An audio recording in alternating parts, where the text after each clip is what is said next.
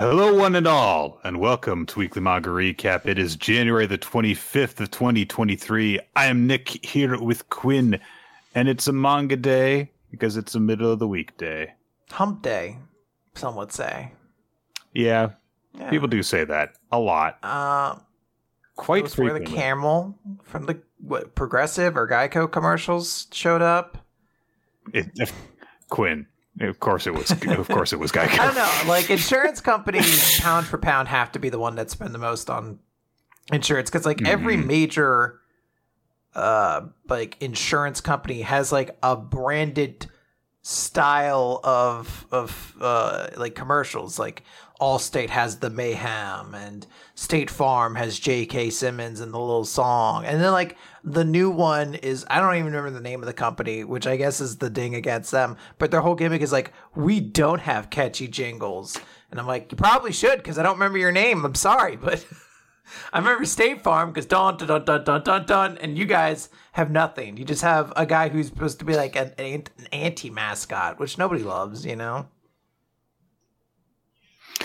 Yeah, I don't even know what you're talking about, so I guess that, that proves your point. So, or farmers, yeah. sorry, not State Farm. I know that farmers, th- yeah. State Farm has what I guess is apparently the super attractive guy. Everyone's like, Jake from State Farm, super hot. I've never quite seen it, but, you know, to each their own. The new Jake, right? The uh, the one who's like actually yeah, an actor. I assume.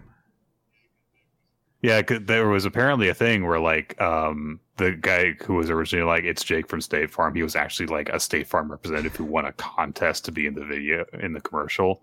And it just proved really iconic. And then they had to, like, replace him because, like, he's not that, an actor, so he can't keep on being in the commercials. That guy must have been like, I'm about to get flow money and never work another fucking day of my life. All right, Jake, get back to work. Oh, I, there's very few gigs out there that I envy as much as Flo from Progressive, where it's like, I don't know, every like two to three months you have to go in and film a crappy commercial, and apparently that pays enough mm-hmm. that you don't really have to do anything else. Some commercials can pay well, yeah. Nick. Guys, we have manga to talk about today. Some of it I'm looking very much mm-hmm. forward to talking about. Some of it, I'm really not.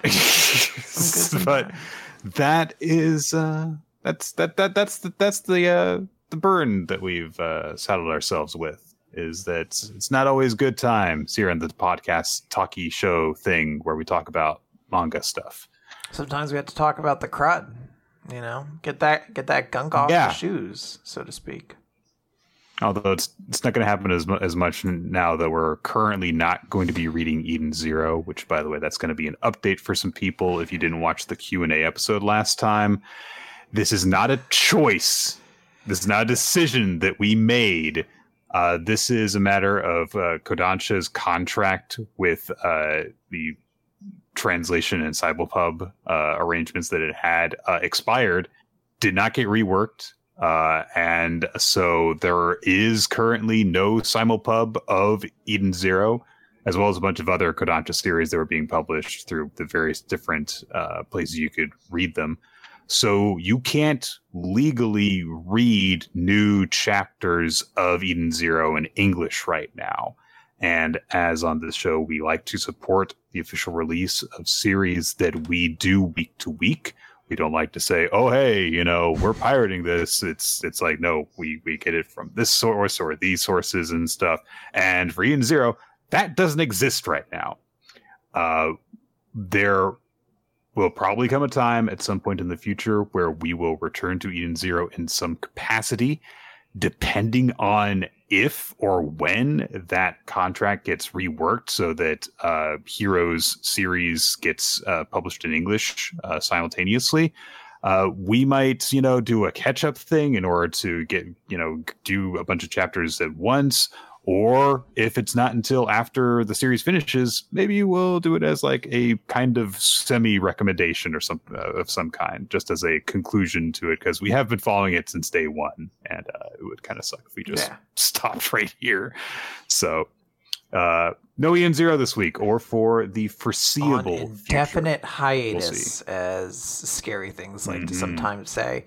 Uh, yeah, yeah. Uh, stay tuned. I, you know, you never know what'll happen around the corner, but you know, maybe something will come in to, to fill that gap or, or something like that. Maybe we take recommendations. Uh, but yeah, I think we were all surprised that we are no longer discussing about Eden Zero, not because it got too horny or too full of butts or anything like that. It's uh, just like most things, it came down to licensing and contracts. So, you know, what are you going to do? Why did Weekly Manga Recap stop covering Eden Zero? For the most boring reason you can possibly imagine. If we made it imagine. through the ass bomb, we were going to make it through everything. So. Yeah. We we were we were ride or die. I was going to say I am not dying for Eden Zero. We were tied in. We were tied up in the back seat and ready to go all over the edge. Uh, we were resigned to that fate, and then it turns out, nope, the car has stalled. So I guess we're not. Uh, if going it helps, around. I have uh, followed along with what's been happening since we have been unable to cover it, and we have missed absolutely nothing. So nothing. Maybe. You mean after those th- those action-packed chapters where they, I don't know, got back together in really boring They ways. all remembered they knew each other very easily, yeah. So yeah, yeah. yeah that's kind of where they're still at right now. Ooh, but I don't want to spoil anything. You know, there's stuff, you know, I don't know. There's machinations at work. But we have so many more manga to talk about. We have, like, an absurd amount. Yes. We've got more than a dozen still. So let's get into it. Uh, we're going to kick things off with My Hero Academia, chapter three seventy-eight. Oh, but this, the chapter title is a bit of a spoiler. Oh, so okay. For the year. Yeah. Uh, last time we found out that La Brava was working with the good guys, uh, had managed to hack into Skeptic's system uh, at, just as things were looking really, really bad for the heroes. And uh, we kick we pick up right where we left off there with her hacking into Skeptic stuff, and uh, just she just kind of like casually mentions that there was one time when she got into Feel Good Incorporated server. Yes, it's feel it's called Feel Good Incorporated. I thought it wasn't like an open secret, uh, or it wasn't like a hidden secret or anything like that. That Skeptic was clearly based off of the gorilla's character design. He does have that. It's the aesthetic, mouth yeah. Look, so yeah. Uh, and she's like, yeah, there was one time I hacked into your guys' site and replaced all the ads with, with something else. Anyway, I'll do that again to you now. And just spams it. And he's just completely bewildered by all this. And he's, th- and, uh, yeah, uh, he's com- doesn't really know what to do. Uh, but he kind of runs off somewhere to try and, and, and, and go to a different place so that she can't hack into that one, which I don't know. It feels like that's not going to work very well. I mean, you know, information travels faster than some random dude's legs, but whatever. He's going to try and still have the system. In the meantime, uh, they still have the problem that U A is plummeting from the sky. And uh, while La Brava is trying to reboot the systems and, and work on it, she doesn't seem like she's going to be in time. So, uh, and uh, Sukoichi is kind of like overseeing her while this is, is happening. And he kind of like starts to do that really big ominous build up to like, oh, a big reveal, which, I mean, you can kind of see it coming that what's going to happen because La Brava's there. But uh, Shigaraki and Deku are still fighting uh, while everyone who else who is on the U A floating station uh, is trying to recover from everything that has happened to it, including all of the Twices appearing through the portal. Uh, Monoma and Aizawa are still overwhelmed by it. And Manuel, let's not forget him. He's super important. He's also there. Uh, also, the, the, the pilots I kind of forgot they're on their way, but Can't they're coming them. too. Yeah. The Star and, Stri- Star and Stripes pilots, they're on the way. And one of them sees something and goes, wait, who's that? And, oh, man, it's a guy with puffy, stripy pants. Who could it possibly be? It's, it's it's it's gentle. It, it's, it's I mean, it, it, it goes to show gentle. though. I feel like how some of the series can like lack silhouettes. Where when I first saw this image, I was like, "Oh, All For One's here already? That was quick." Because I was just like a fucking it was a motherfucker flying. And I was like, I don't know. That's all All For One really does. And he doesn't have his stupid mask anymore. So I was like, "Who is that from far away?" And then I went to the next page, and I was like, "Ah, I get it now." Also, his mantle's a little bit kind of ripped and kind of mangly, so uh Gentle is also a little bit less recognizable, but he's still got that mustache. That's what also, that's what we should have had the silhouette from. It should have been a shot of the mustache. Well, it should have been like, like a close-up of the mustache, and I'd have been like, Gentle. Yeah. It is one hundred percent his most distinguishing yeah. feature. You're right. Uh, yeah, so Gentle is is has arrived in, on the case, and apparently he's working with Tsukauchi. Uh, La Brava is love struck and is like, "You got this." And uh, Gentle says, "Yeah, I mean, I, I owe the boy this." Now, so Nick, like, did we did we cover that he gets apprehended, Skeptic, by all these important characters? We can't oh, forget yeah, this. Right. The, uh, num- the ninth most popular character, like two years ago, is included in that shot. Like this is this is like right. a good uh, way to Earth- show you why this character was so popular because of moments like this. Right, Mad Dog, who was the the, the dog guy who was most important in the arc with Gentle, so I guess it's it kind of makes sense that he is here. And Miz Joke, that girl. The teacher from the other school that kind of hung out with Aizawa during one of his tests, and um, Avalanche, uh, the X-Men villain. Uh, that they, they, they're all here. Yeah, yeah. There's... Literally, I I didn't even realize that they were there to capture Skeptic when I read this chapter because I was just like, I was like, look, why do I care about this? I, Gentle I, I admit, Gentle does overshadow the moment monumentally. I did have to stop though because I was like, who is that boy? Because like. He just has the very vague aesthetics of a character. And I was like, I know him from something, but nothing about this is ringing a bell until I was like, is he that dude, like that featureless dude who was like ninth on a character popularity poll two years ago for yep. a reason yep. nobody can quite identify? So he got to be included in the stinky Deku arc to be saved or something like that. That was like his big, like, I'm back, gang. Right. He did. He did show up briefly in that arc. Yes. Yes. So we get a flashback at this point now, uh, because as it turns out, when Tartarus was busted open and all the criminals were let loose and we could, you know, saw all the villains that, that were now freed, uh, that Gentle was among those who were jailbroke, but Uh, he actually tried to stop the other villains and and point out, like, hey, you, you don't, do you really want to do this? You know, go around causing chaos and causing more problems. And of course, you know, he's, he's not, you know, a real villain at, at heart. So of course this attempt to, uh, entreat to people's sympathies and stuff, uh, didn't, didn't work out so well. Um, And now, but Gentle is now determined that he wants to show people a bright future for once and make a big positive difference. And so he's here in the present to save everyone's asses. And um, there is a very sweet moment between him and La Brava where they, where they, you know, have been separated from each other. And apparently, the first thing that Gentle did was he went and, you know, turned himself over to the police and just said, look, I just want to see La Brava and, and help out.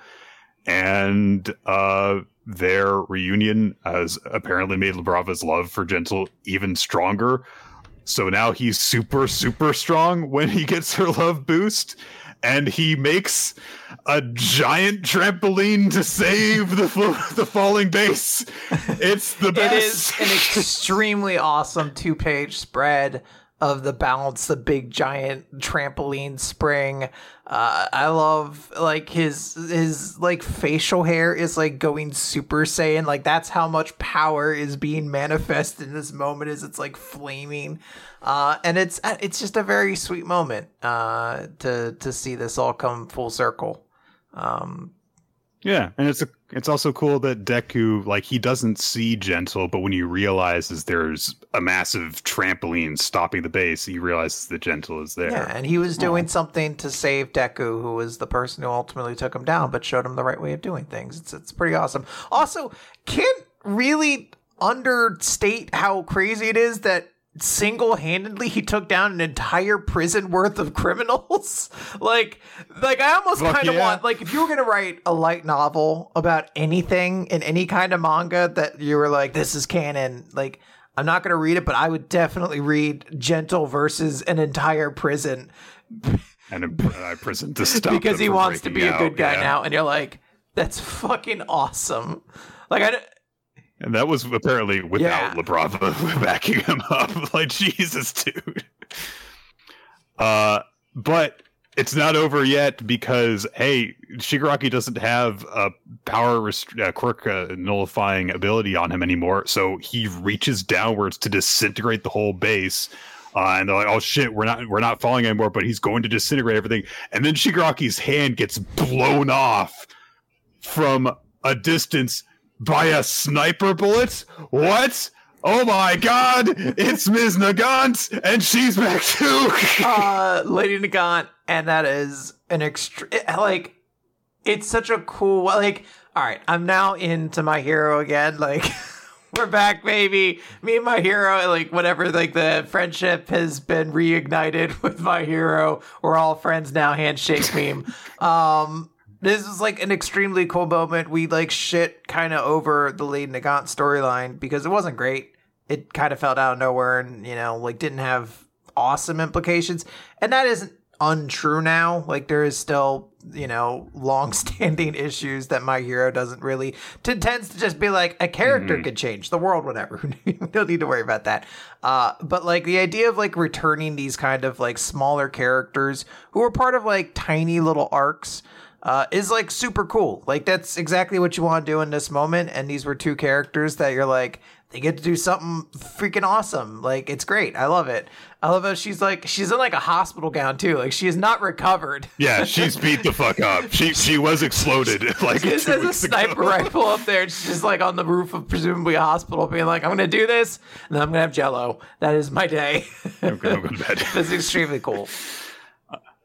Yeah, and the chapter title is "The Story of How We All Became Heroes," Part Four, which of course come up, uh, of course, several times throughout the series. But yeah, what a great, you know, way of like, hey, this is a moment for these people that, you know, had given up on trying to do things the right way, and because they connected with Deku, who beat the shit out of them, but in a nice way, uh, they get to have this big moment of redemption where they get to, you know, become heroes. In some cases, again. So it's an immensely satisfying chapter. So glad to see freaking Gentle and La Brava back. Uh, getting some really cool moments, but also just like that one, two of like, what, well, one, two, three of La Brava's back and she's helping out, and Gentle's back and she's help and he's helping out, and then even Nagant's back and she's helping out. Like, holy shit, you know, these uh, maybe not fully narratively unexpected characters, but definitely like thematically unexpected people coming in to help out. It's very satisfying. Absolutely. All right, Nick. We're going to talk about Undead Unluck. This is number one forty-three. You can't avoid this. Uh, and we get that introduction with a double color page that is essentially like the boxing marquee for the world champion Void Volks against the challenger Fuuko Izumo. And it is... It's a great it's so cool. two-page spread, like absolutely awesome. Uh, we open. She's basically getting ready. Uh, the rest of Union, this version of Union, is her just her corner team, which is very funny to me. Uh, and they're all just like, "Okay, Fuuko, use your superpowers yeah, and cheat, and we got this." uh, they're like, "Boom!" They're in the ring. Uh, we do get this little thing. They're like, yeah, this is Void. It's not title defense. And he's fighting the Japanese samurai, Fuuko Izumo. We'll have to see how he will manage against Void, showing that they're still using that technology to make everybody see everything else. And I really like that we've already established that Void does not give a shit. He's like, as long as I get to have this fight, I don't care what's going on. So... It's kind of weird. It's kind of weird that they have no idea who Fuuko yeah. is. Oh, well. Um... As you said, uh, Nico is basically like the corner man who is just like, you just hit him with your unlock, just cheat the shit out of this match, and you got it, girl. You, you're going to nail knock this guy out in no time flat. And your main objective is to fulfill the requirements for Void's negation ability to manifest. Uh, and this is, you know, going to be a big thing because on this stage, his ability manifests and he kills his opponent with his unavoidable ability. You're not going to be able to recreate that ser- scenario without using your unluck. And they're like, all right, so basically she just has to stir things up with unluck to level that playing field. And they're like, yep, absolutely. And Fuuko's like, sure. Um, so like, all right, round starts. Uh, Void's like, it is classic peekaboo stance. I assume that's a thing from Hajime no Ippo. Nick knows a character who probably does exactly that. Ippo does the, the peekaboo stance early on. Uh, yeah, yeah, it's it's it just it in general is just a very very basic yes. boxing thing because you know you you cover up so you can't. Uh, so. And they're like, all right, cool. He's not gonna move. This is your chance, Fuuko. Just load him up full of stuff. And she does do like a big punch. And he's like, oh, martial arts. It's Kempo. Interesting. And she's like, huh? But this is the same punch Mister Nico was. Like, I have, I did it on Mister Nico, and he wasn't able to eat food for three days straight. And we get a little, sh- we get like a little cartoon show. He's like, yeah, why don't you give it a shot on me? And it's just the next shot of him, like, double over.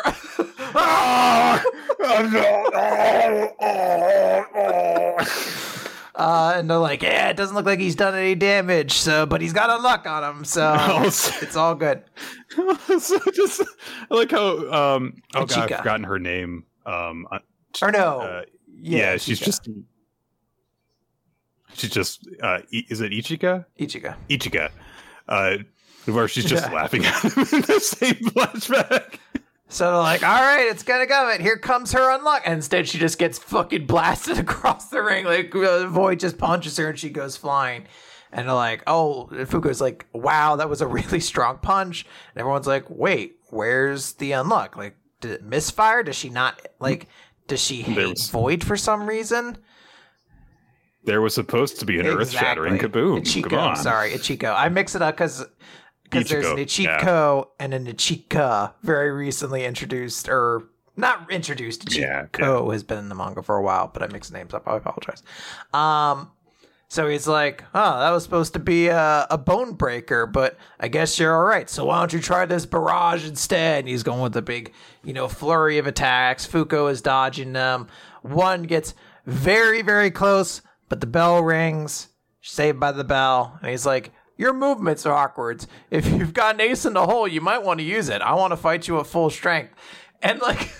Fuuko's trying to respond, and then like Nico kidnaps her for the middle of the stage, like it's like hand around her mouth, like get over here. Uh, and he's just like, "What are you doing? You need to use your luck. You are going to die otherwise." And they're like, "No, that won't do any good. That wouldn't help anyone here. After all, this is Mister Void's last match." And she like, it's a very short core, like timeout. Like they get like five seconds in the ring, and then she's already she has to start the next round. yeah. All right, seconds out. uh, and uh, she's about to make a movement. And he's like, oh, what the? Why is she going in from all that far away? And she basically uses sort of like flash step to get in like super close very quickly. And he's just like, nope. That's not the secret ace you're hiding. And he just, he can't, he doesn't like, he, she still blocks it, but it's definitely a, a rough punch that she takes. And then he starts going for the barrage again and everything like that. And it's like, this is not good. Gina's very concerned. Nico's like, she says she's got it. She's got it. Uh, he's going for his punches. Give me all you got. I want to have the best possible match with you. Knocks her into the ropes. And then she... You know, he, he, he says something like, ref, start the count, because she's kind of like unconscious on the ropes for a moment. Then she springboards back and, and gives him a punch in the face. And she's like, I won't be using any negation ability. After all, that'd be a disservice to who you are now. Besides, I also want to make your final match the best one possible. And she's got a big smile on her face, even through, the, like, she's disheveled. She looks like shit. Like... Uh, but it's it's it's very sweet. And Void's like, I really don't get any of this, but there's one thing I know. You should be feeling terrible. I know you want to collapse to pass right out, but you're standing up through the pain. And, you know, at the same time, he's just like, thanks. Without a shadow of a doubt, of all the challengers I faced, you are the best at being a boxer. And he comes in for a punch, and there's sort of like a zoom moment. And Fuuko's like, this is it. And Void's like, what's going on? Fuuko's just standing there. Why is she trying to avoid? Does she not notice the punch? No, she's tracking with her eyes. Why does this feel so awkward? Get out of there with that. This match shouldn't end with a punch like this. He realizes what's going to happen. He's like, avoid it, Fuuko. But she can't because it is unavoidable. Punch catches her, clean in the face. She goes flying, sort of last action saying, like, Gina, please. little unchanged hand catches her in the back and keeps her from falling down. And he's like, that doesn't make sense. She should be able to stand. And then boom, she comes in with a counter to the chest. And he's like, I don't know what's going on here, but I don't even care if you're cheating. You're still feel- willing to fight with me. And Fuuko's just like, all right, no matter what powers you unlocked, I'll make sure this is the best match it can be. Because now it's time for Negator Boxing. Yeah. This is cool. Uh, it's uh, I like, uh, you know, Fuuko having this justification of like, no, no, you know, I want I want Void to have a fun last match because he's not going to be able yeah. to fight professionally anymore. Like, he's a He's going to be a broken super boxer. He will never be um, able to fairly have and, a fight uh, even with other people. He like even if he wanted to, no, he would no. literally be unbeatable because he can't miss. Yep. Uh, so there's it's I like that. I like Fuuko's just design and throughout this match, uh, you know, her just her boxing appearance, uh, like, you know, the mouth guard, uh, it, it, which has all this expressiveness to it because Fuuko's got big, wide expressions. I like how when she gets clocked, her hair comes down and now she's really disheveled and stuff. And I like this like, promise of like, oh, yeah, this chapter was like the normal fighting, you know, Fuuko's weird martial arts stylings uh, against Void's more traditional boxing. And now we're going to have superpower yeah. boxing. Which is very so, exciting to me. It's, yeah. Um, I, I have heard some people say that they thought it was a little weird. She took like a direct shot to the face and still like got like is still fighting when like before like a slight graze basically knocked her on her ass. But I have to assume that like some sort of training has happened in the interim. It would have been nice if they probably mentioned mm-hmm. that. But yeah, it's super cool. Fuuko is like the fucking coolest. Like I love that she just gets to look cool in this chapter and, uh, you know, I, I love her spirit. Like, I really do. Like, she's like, I want his last match to be a good one. He's never going to get boxed again. Uh, it might just be that because she knew it was going to hit, that she was able to prepare for yeah. it. Um, you know, there, there's a bunch of different things that you can do if you're when you're fighting to minimize the damage that a punch causes, even if you take it directly. You can, you know, you can cut it off by leaning into it, or you can twist your head with it so that it doesn't, uh, so that it kind of moves with the momentum somewhat. Uh, I was kind of waiting for that explanation to come, but the chapter just kind of ended instead. Uh, so maybe there will be an explanation yeah. that comes after it. It's also worth noting she doesn't hit the ground, which is probably the part that might have been what killed her at that point. Is when you hit the ground afterwards again, no. like the neck whiplash. I don't know. But yeah, I don't know. Super cool chapter. I thought it was awesome. Yep. Uh, oh, boy, I got all Quinn. excited. I was like, let's talk about that chainsaw man. I was like, all right. No, no, no, no, no. We gotta talk Naruto. about this one instead. Okay, hang on. I can't read this font with this extra ass font here. Time Drawing Near Ooh. is the name of chapter number seventy-seven. Uh, here with Kawaki about to drop the lamest album of twenty twenty-three. Uh, okay, so last time a lot of stuff happened that kind of was interesting because there was promise that like other characters might do stuff. Uh, but then at the end of it, Kawaki realized that Boruto was seemingly talking to his inner Momoshiki. Uh, he, we follow up with that point at the beginning of this chapter, and he starts he's you know talking directly to Momoshiki and ignoring Boruto, even when Boruto's like, oh, "Momoshiki's not here." Kawaki's like, "Shut up! You can hear me, right, Momoshiki?" And oh man, he caused a he caused a big kerfuffle. Uh, so now, like, uh, Sumire and and Sarada come out of the bedroom, and they're like, "Hey, what are you what are you doing, Kawaki?" And Kawaki's like, everyone shut up. Uh, I'm, I, I, I Otsutsuki don't care whether we're in the middle of something or not, which is a really dumbly worded thing to say. Um, but, and then Shikamaru gets on the radio and is like, hey, let go of Boruto. And Kawaki's like, no, look, Momoshiki is here and he is up to something. I can, te- I can instinctively tell it. And Shikamaru goes, well, you need to stop. And remember Naruto's face when he saw his son was dead. It's like, what? Okay. uh, okay. It's such like a weirdly like confrontational line in that moment. Like it, it, there's no, I, I don't know. I, I don't know how to phrase it other than like, it feels very unprofessional for that to be the line that he drops. Like, remember yeah. his dead son that you killed. Like, One, he's right here. He's fine. He's right there. He came back like immediately too, to be clear. It's not like, really? Oh, I killed him and he was dead for weeks before he came back. Motherfucker hadn't even started to like get tired before he was back up and running. Also, in true Boruto fashion, never put one word bubble in a panel when three will do. You know, just draw out that sentence in really awkward breaks. Yeah. Uh, so Kawaki uh, sho- shoves Boruto away and starts to walk off. And Boruto's like, hey, where are you going? And Kawaki says, a minor errand, which is a, as it turns out, grotesque understatement of what he's planning to do. Some real quick thing. It's like an in and out. It's, it doesn't matter. It's just so Boruto wants to go after Kawaki, uh, and Shikamaru's like, sensory unit. God. First off, I feel like this first sentence tells the whole story, where Shikamaru tells the spies and the the scouts in the sensory unit, the information gathering scouts, Kawaki's left the house. He's gotta tell them what's happened. Sorry, sir. Can't track his chakra. I love that they've done, like, if this was the first time and they revealed it, like, oh my goodness. These guys have had time to come up with a backup plan to be like, what happens if sh- if he just does it again?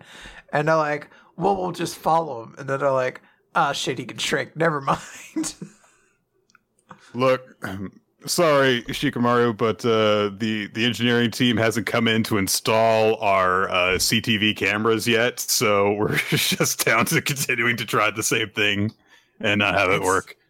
So yeah, Kawaki immediately just like shrinks himself and minimizes it and suppresses his chakra and just is gone. Like everyone loses sight of him immediately. It's so funny that there's like the sensory unit has been exclusively worthless in this series. Like, Absolutely. They haven't stopped anybody. Like, Kojin, whatever his name was, Kashi or whatever, was able to get into town because he's technically a clone of Jiraiya. Delta got into town by just fucking flying straight into it. Fucking Boruto and everything with Nishi that happened. And now this, where it's just like, I don't know, Kawaki can just kind of come and go wherever he wants. No one can really stop him or track him. Uh, I kind of like this mustache uh, scout guy who's just to be like, nope, can't do yeah, it. Yeah, nope. Can't, doesn't work, sir. uh, Ada walks out of the building with Damon, uh, and Boruto's like, eh, you can't wander off on your own. And Ada's like, God, you're boring. And just ignores him. He's like, oh, I'm not boring. Uh, Shikamaru says, Boruto, our scouts are worthless. Uh, can you search for his presence? And Boruto's like, I mean, I don't know exactly where he is. I can tell he's kind of around. And then Mitsuki points out, like, yeah, Ada's gone too. Uh, and Konohamaru is like, don't look, Mitsuki. You'll be seduced again. Mitsuki's like, this is like a. I, I want to be. A, I want to get. I want to be a character who gets to do something. I mean. Oh, this is like the thing, right? Like you're an extra, or not an extra, but like a side character on a T V show. And like, we have a storyline for you next season. Like, finally, a storyline. Like, you're going to get cucked. Yes. And you're like, oh, I don't, that's not great. But it is, it is screen time. Because that is, that is the situation with Mitsuki where he's like, I get to be, I get to have like a narrative going to like, yeah, you're really frustrated that you can't help but be like super attracted to this girl. And you're like, oh, yeah. Well, that's. It's not really an exciting character role. Yeah, man. Kishimoto started uh, started uh, bringing in Paul Heyman to write some chapters of Boruto, apparently. Yeah, so. Okay, so uh, Ada is like, yeah, I'm not going to listen to you. I'm just going to like go off and do my own thing. Uh, and so Shikamaru's like, look, we can't let we can't lose both Kawaki and Ada, so you're our only way of sensing where Kawaki is, so you go with Ada. She's like, what the guy? What kind of plan is this? Like, he's already saying, like, oh yeah, Samira and Sarada will go with her and keep an eye on her. It's like, but you, the only means we have at all of telling where Kawaki is, you go with her too, and we'll just, like, completely give up on looking for where Kawaki is. What can he possibly get up to? It won't be Nothing. Anything important, I'm sure. Uh, meanwhile, Bug is getting drunk. He's doing what he needs to. He's doing absolutely doing what he needs to. to. There's a lot of B D S M clones of the Ten Tails thing that Code has made now. Uh, and they're... He's calling them, like, claw grimes, I think, now. Which is a terrible name. Uh... But uh, anyway, at this moment, Ada has just decided to go freaking shopping. Uh, and while she's doing it, she decides to just fill Shikamaru in on what Code is up to and says, like, oh, yeah, there's a thousand monsters called Claw Grime. Great name. Again. Yeah. Uh, but she's also, like, trying on clothes while while she's saying this. And Shikamaru's like, oh, my God, just look, we'll buy everything for you. Just fucking... God, God, I've fallen so far. I can't. I have no ability to control what anyone does. Uh, and uh, meanwhile, Damon is just like kind of har- harassing Boruto off in the corner while the girls have girl time together. Uh, and Boruto's like, "This is a completely girls-only world." Oh yeah, the the look at Ada try on that jacket. There's nothing you can relate to with this. Yeah. At all. Uh, and Damon says something that honestly raises him a couple bars in my book to Boruto, which is, man, no wonder you ain't popular. It, it's, it's like, yeah, Boruto's being the It's very idiot. True. It's, like, it really is like a killjoy. He's just like, this is like a girls only zone. I don't even want to be here. Then, like, go home. All right. How about that? It's like, God, you suck. You, you're not, you're not cool. You're not strong. You're not smooth. You're just a whiny bitch. So. Yeah. Um, and uh, then he also like talks about like, oh man, everyone who's God, I forgot about this moment.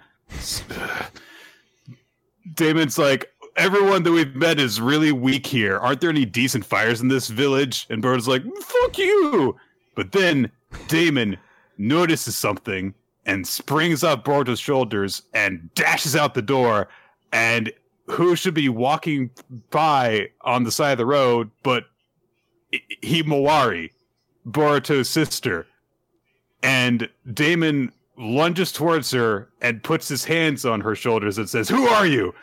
And I swear to God, when the first time I read this, I literally went, please, please don't, don't ship do these characters was my first concern. Please don't do this. And then my second concern was like, is this supposed to imply that Himawari is super strong? There have been some moments. I think that there was like like an Omake chapter at one point, and I know it's come up a couple of times in the anime that I've heard of, where there's been this kind of implication that Himawari is a little bit of like a berserker in some way. So like when she gets really, really angry, she starts to show like, you know, kind of like that like go kid Gohan Saiyan uh, rage kind of thing.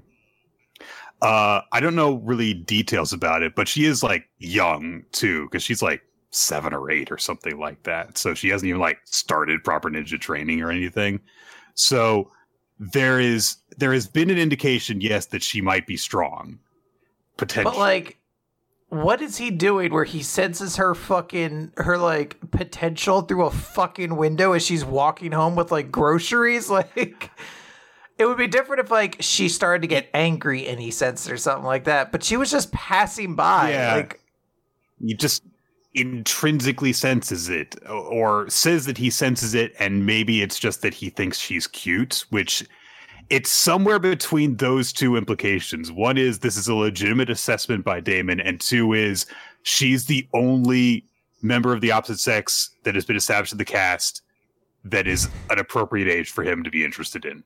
Therefore, put him in a scene together. Start shipping them. You can never be too young to be to be locked into a heterosexual relationship. I... Never.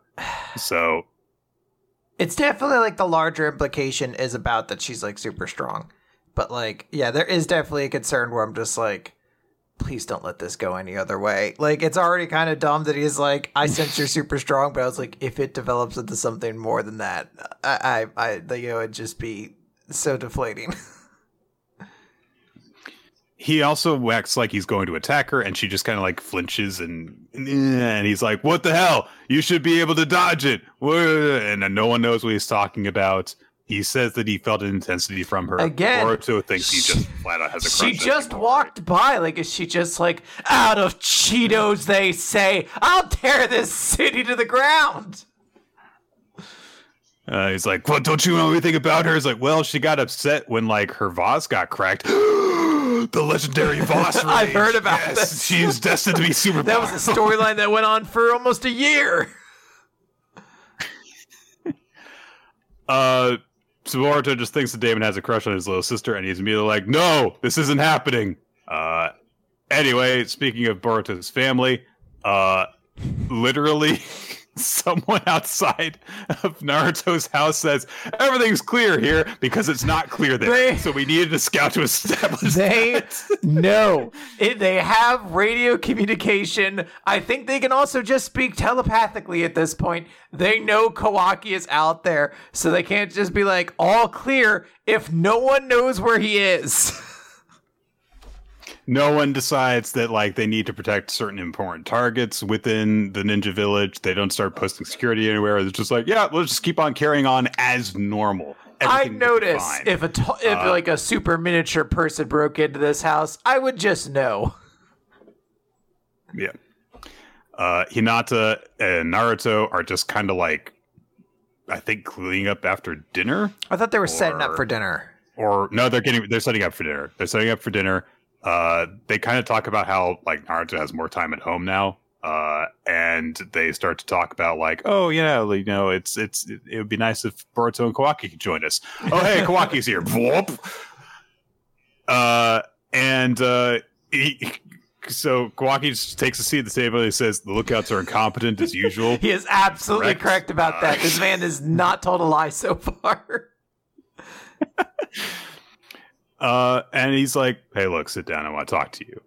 Uh, and Naruto starts to say, like, hey, you know, why don't you, like, stay for dinner? And Kawaki's like, no, no, no, this won't take long. Just sit down. Uh, and he, th- there's a scout outside who doesn't look through the window. No, like, well, why on. would they, Nick? They can sense chakra. They wouldn't, they don't need to sense physically chakra. see anything. Full yeah. Proof. And Kawaki says to Naruto, hey, look, I know that I've been saying this a lot, but I'm truly grateful to you for everything that you've done. And Naruto's like, okay, come on, cut out with that. And he says, no, no, no, look, I was purely just a vessel. I, w- I had no reason to live, and you breathe life into me. And Naruto just tries to say, like, hey, you were you were always you were always great. You know, you you're a kind-hearted person. You've sacrificed yourself a lot, and I know the you know that you're a good person. But Kawaki says, yeah, but you enabled me to see that part of myself. I didn't realize I was capable of those things before I met you. And I would do anything to protect you, even die without hesitation. And like I and he says, like, look, that I would do anything, and unfortunately the world we live in is full of crap, and good people like you are the ones who die first. So long as people like the Otsutsuki are running around.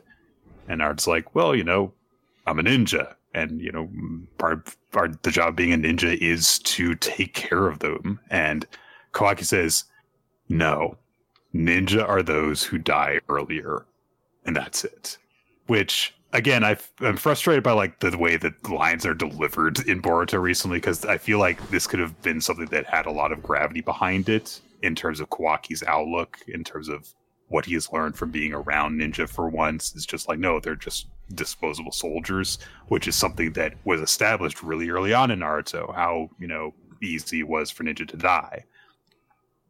Uh, so Kawaki just goes on and says, like, look, I understand Otsutsuki a bit better now that I've regained their powers, and I know what it means to take on the Otsutsuki. And it doesn't matter whether or not you're a ninja, you're gonna get killed by them if I don't do something. So I'm going to destroy the Otsutsuki, every single last one. I'm going to use their own powers against them and root them out.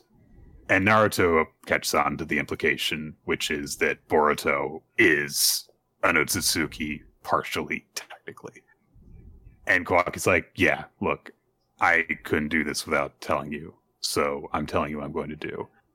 And Uh, he then says, look, the first thing I did, I thought when I found that Boruto was alive, was that I had failed to take him out. And I actually felt guilt over having screwed that up. Uh, and he vow- he starts to vow, I'm going to kill Boruto. And Hinata slaps him across the face, which is the most that she's done in this entire series. And it's the only thing she can do because she... Yeah, she, she got emotional, of course, and has to strike with an open-handed strike uh, because that's all she knows how to do. Yeah. Mind you, I was going to say, she has eyes that allow her to see like the weak points of every person in the technique, but she's just like, take that. Like, if she really wanted to, she could she could have, like, jabbed him with a few palm strikes and, like, left him a limp mess on the floor. But no, one slap that doesn't do anything, and she cries at the same time while she's doing it, of course. Um, yeah, and she starts saying, like, look, you're... Th- no decent human being would think that way, completely contradicting what, you know, all the stuff that they've established between Kawaki and... Yeah, you know, I was going to say, husband. Like, it so. really does not make Hinata look great. Like, I understand there's absolutely concern when he's kind of creating the implication that, like, he's saying it without, like, a, like directly saying it, like, I'm going to kill Naruto or Boruto. But, like, it's definitely like, you're an insane monster. Get out of my home. It's like, all yeah. right. All right. And Kawaki is like, oh, yeah, you're right. Only a crazy person could kill their brothers. All right. Can I, all like, right.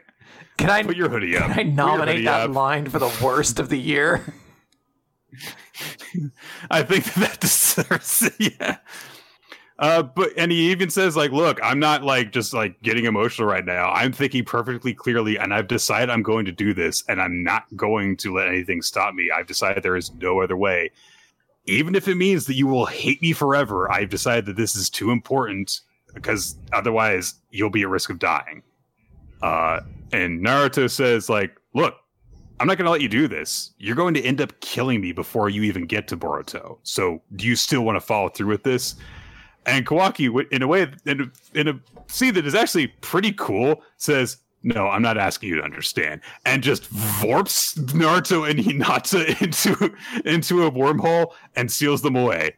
And he says, look, once I'm finished, you're welcome to kill me. Just sit back and wait until then. And, uh, yep, that Kawaki has sealed away Naruto uh, to prevent him from stopping him from killing Boruto. Well, this took a different direction. Like, uh, Kawaki's like new uh, villain arc really kicked off very quickly.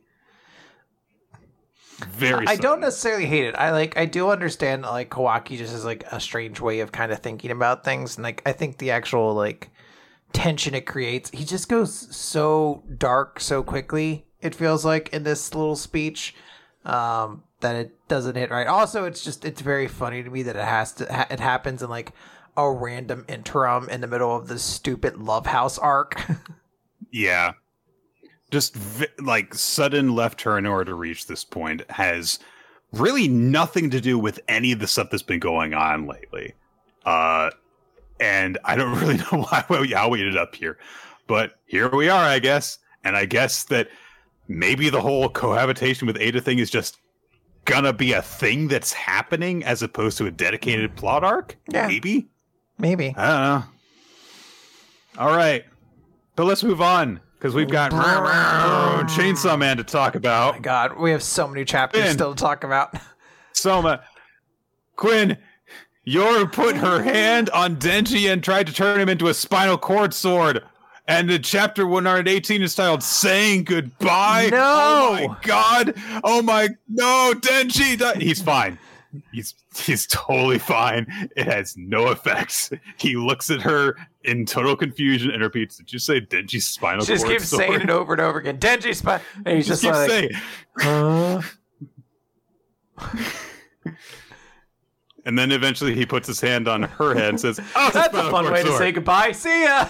It is. It's so fucking funny. If the chapter had ended here, I would have been. That could have been, yeah, that literally could have been the entire chapter. That's a fun way to say goodbye. Bye. That's.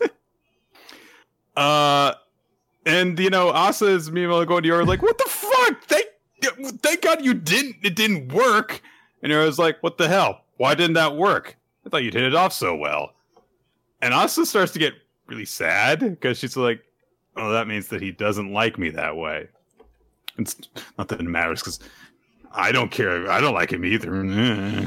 So she's uh she's being a teenage girl about it. But very, like, just undercutting, like, hey, you just freaking tried to kill a guy I didn't want to kill. Fuck you. Um, but Yoro says, like, okay, look, this doesn't really matter. We've discovered now that we can share emotions like affection, so we'll just take our time winning his heart while we search for Chainsaw Man. Uh, and then she says, look, you barely slept while we were trapped at the aquarium, so I'm going to sleep. Just collapses um, into the bed in the most re- yep, in the most relatable first. way. Like, we've all had those days where it's just like, nope, just going in. She's the war devil, one of the, you know, four horsemen of the apocalypse kind of devils. And she's done. And uh, doesn't Asa's upset because she doesn't even take a bath. Also, she's not answering Asa's questions about, like, what the hell? The, is it, didn't Damon Devil say that she was your big sister and stuff? And you know, I was like, yeah, she's crazy. Just steer clear of her. Good night. And that's it. Asa is left on her own to kind of just, like, reflect on things. Uh, she remembers all the really, really nice things that Denji did and said to her. And then she's like, yeah, but he, he doesn't like Aww. me. But then she lies down and goes, wait, excuse me? After all that, he doesn't like me. Oh, oh my Fuck God. Him. I love that, like, attitude of her. She's so... She's such a teenager. It's so great. Um... So Denji and your and Asa run into each other ne- the the next day, I guess. Yeah, because Denji's like, I got my date idea. Let's go. There's an all-night yeah. movie mummy marathon. Yeah, he's like, it's great. You just spend just tw- two thousand yen, which is like not even twenty bucks, and you get to watch movies nonstop till two a.m. No, it's great. No, this is and nineties like, money, though. twenty bucks back then. It went a long way. Mmm. Yeah, so Asa's like, wait, it costs two thousand yen? Wouldn't it be cheaper if we just rented videos? Why we why, have to, why do we have to go on a pricey date? And then she starts to get kind of, like, reserved and upset, like, okay, well, um, do you have a, do you have a V C R at home? And she says, no. Do you? Yeah. Well, let's do it at your place. No, uh, you want, uh, uh, you need to be over at my place? And I was like, look, I mean, if I'm, if we're not going to the theater and we're not doing it at your place, then we don't have to have a date. So Denji kind of clutches his head and thinks. He says, okay, we can watch movies in my place, but you have to follow our home's rules. You can't break the rules at our at our place. And I was like, well, what, what happens if you, if you break the rules? Worst case scenario, you break the rules and you die. And Asa looks at him like he's crazy for a second. I love whenever Asa what? is just like, what, what are you talking going about? on here? But meanwhile, the president of the Devil Hunter Society slash the student council says, wait, did he say you die? So he spied yeah, on them? That sounds so- exactly like what he's doing. And that sounds exactly like what he would do based off what we know about him. He's a very big weirdo. Yeah. Um. Uh. Yeah. I love the directions that this could potentially take. Uh, including, like, that this guy is now spying on them because, of course, he suspects something after they mysteriously were able to escape the aquarium. Uh, but also, you know, baby Makima, like, will she actually kill someone if you break the rules? Or is Denji exaggerating because, you know, he's looking after a little kid and it's I, like that. I feel very so, confident that it's very much like you don't want to piss her off because she's she'll she'll bully right. you or whatever. Like, that's the kind of, you know, I, I, right. I expect it to be like a more wholesome kind of thing than like actively you have to follow the rules of my house or you die. Um Or it just might be like you break the rules and then like a hundred dogs fucking jump on top of you or some shit like that, which is basically like dying. Uh, yeah, this was a nice, quick, funny chapter. Yeah, great really chapter. Really, really funny. I like, again, the Asa, Asa spinal cord sword. That's a funny way to say goodbye. Bye. Bye. And I hope he keeps doing it. Like, I hope like we see him leaving for school the next day and he does it to the like little uh Nayute. He's like, Nayute, the spinal cord sword. Bye. Or like he start he, the next time we uh that he, when they like uh maybe like when he walks uh, her out after their home date, like he'll do that to baby Makima. Yeah. uh okay, yeah, let's move on to Kaiju number eight, chapter seventy-eight. It's Kikoru facing off against Kaiju number fifteen and her creepy gothy schoolgirl clone of Kikoru form. Uh And uh, Kikoru, you know, gets set to fight. She issues a command with a communication saying, hey, look, you got to set her danger zone here, clear the area so that, you know, no one else gets destroyed while I'm trying to fight this thing. Uh, and then she takes a moment to collect herself because she understands, like, look, I've got to take this thing down because none of the other really strong people are here to bail me out. I'm going to fight this thing. And uh, she says that, like, yeah, commencing neutralization of Kaiju number fifteen, gets really official about it. And Kaiju number fifteen is like, oh, okay, yeah, I like that. Commences the neutralization of little Kikoru and goes for some sort of decapitating kick immediately. The impact from it wrecks a building way behind Kikoru, but Kikoru managed to, to duck under it safely. Uh, she starts to engage. There's some really heavy attacks hitting, like the ground is cracking underneath them. Uh, And Kikoru starts to go through an attack pattern to try and get an attack in, but she nearly gets her head taken off by a return attack, and it like grazes her cheek, and she realizes, like, shit, this is scary. If I make a single mistake, I'm going to die, but I've got to keep attacking. I've got to take this thing. Uh, there's some analytics describing how, like, oh man, look at how impressive Kikoru is. You know, she, you know, in the near future, she's going to be the core of the defense force.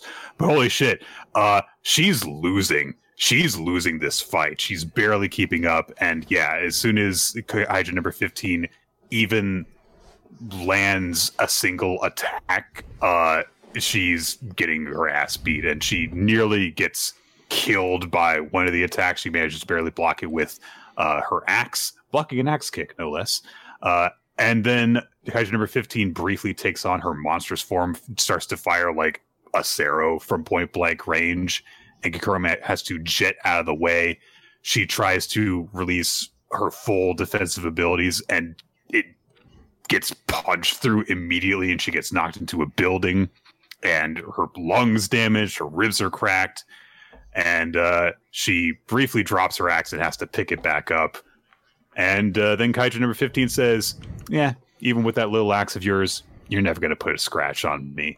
And she does something with some tendrils extending from her body. I think the idea is that she makes her yeah, own axe she starts, because she forms a bunch of debris into a kind yeah, of axe head. Yeah, she's just smashing a bunch of stuff together to be like, this is my axe, and it's huge. Yeah. And uh, everyone's like, shit, Kikoru can't win. But yeah, well, it's we'll a good suspense. You know, we get some good action. I like the giant axe. That's very cool. Yeah. Let's talk about right. Spy Family, Nick. Spy Family. It's mission seventy-four. You're uh, is a bit worried about Anya. She doesn't know what's going on because, of course, they did a media blackout about the whole terrorist thing. But uh, Anya hasn't come back from her her field trip, so she's getting kind of worried because it's night now. Uh, so she calls the academy, and uh, she learns that apparently, uh, yeah, that that that's not that's not a thing that's happening anymore because the school doesn't tell her anything. But a different parent, whom of course she now knows through the mom group, uh, says like, yeah, uh, our kid came home hours ago, and we were told the field trip was canceled. So, uh-oh. Uh, meanwhile, oh man. The idiots in the riot squad are going to try and attack the terrorists, who definitely won't blow up the bus if they see a single bit of activity. Anya knows that they will, so she is taking a stand and she's going to do something. And so Bruno looks at her and says, like, what, you got, do you have to pee? Just hold it. And Anya's like, I probably should have figured out what I was going to say before I got up from my seat. She didn't think of anything. So she runs through the options a little bit, thinking like, oh man, if I tell them, they'll blow up the bus. Uh, so I can't do that. So she says, I'm hungry again. Can I can I have some more food? And she thinks like the police held back while we were eating, so I just need to eat again. Yeah. She's four. It's a good plan. It works. So. Yeah. Uh, everyone's like, are you fucking kidding me? And Master Henderson says, she doesn't have nerves of steel. There are nerves of tungsten. um. So, yeah. Brianna says, like, look, if you don't want your head blown off, then... And Anya says, that doesn't scare me. I'm not afraid of this bomb, because I know that it's fake. But if I die without speaking up, due to getting blown up for real, then that would scare me. So everyone's really wowed by this, especially Bruno's like, wait a minute. This reminds me of Biddy, my daughter. Uh, and he starts to have flashbacks to how determined his daughter was to stand up for the right thing, even if it put her in danger.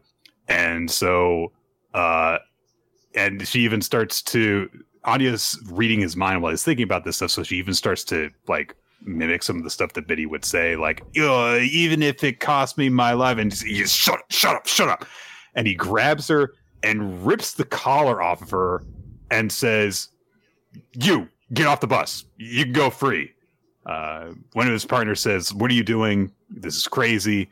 And he, but he realized, like, look, having this girl around, I, it's making me lose my nerve. I, I don't, I don't want, I don't want, I can't be around her.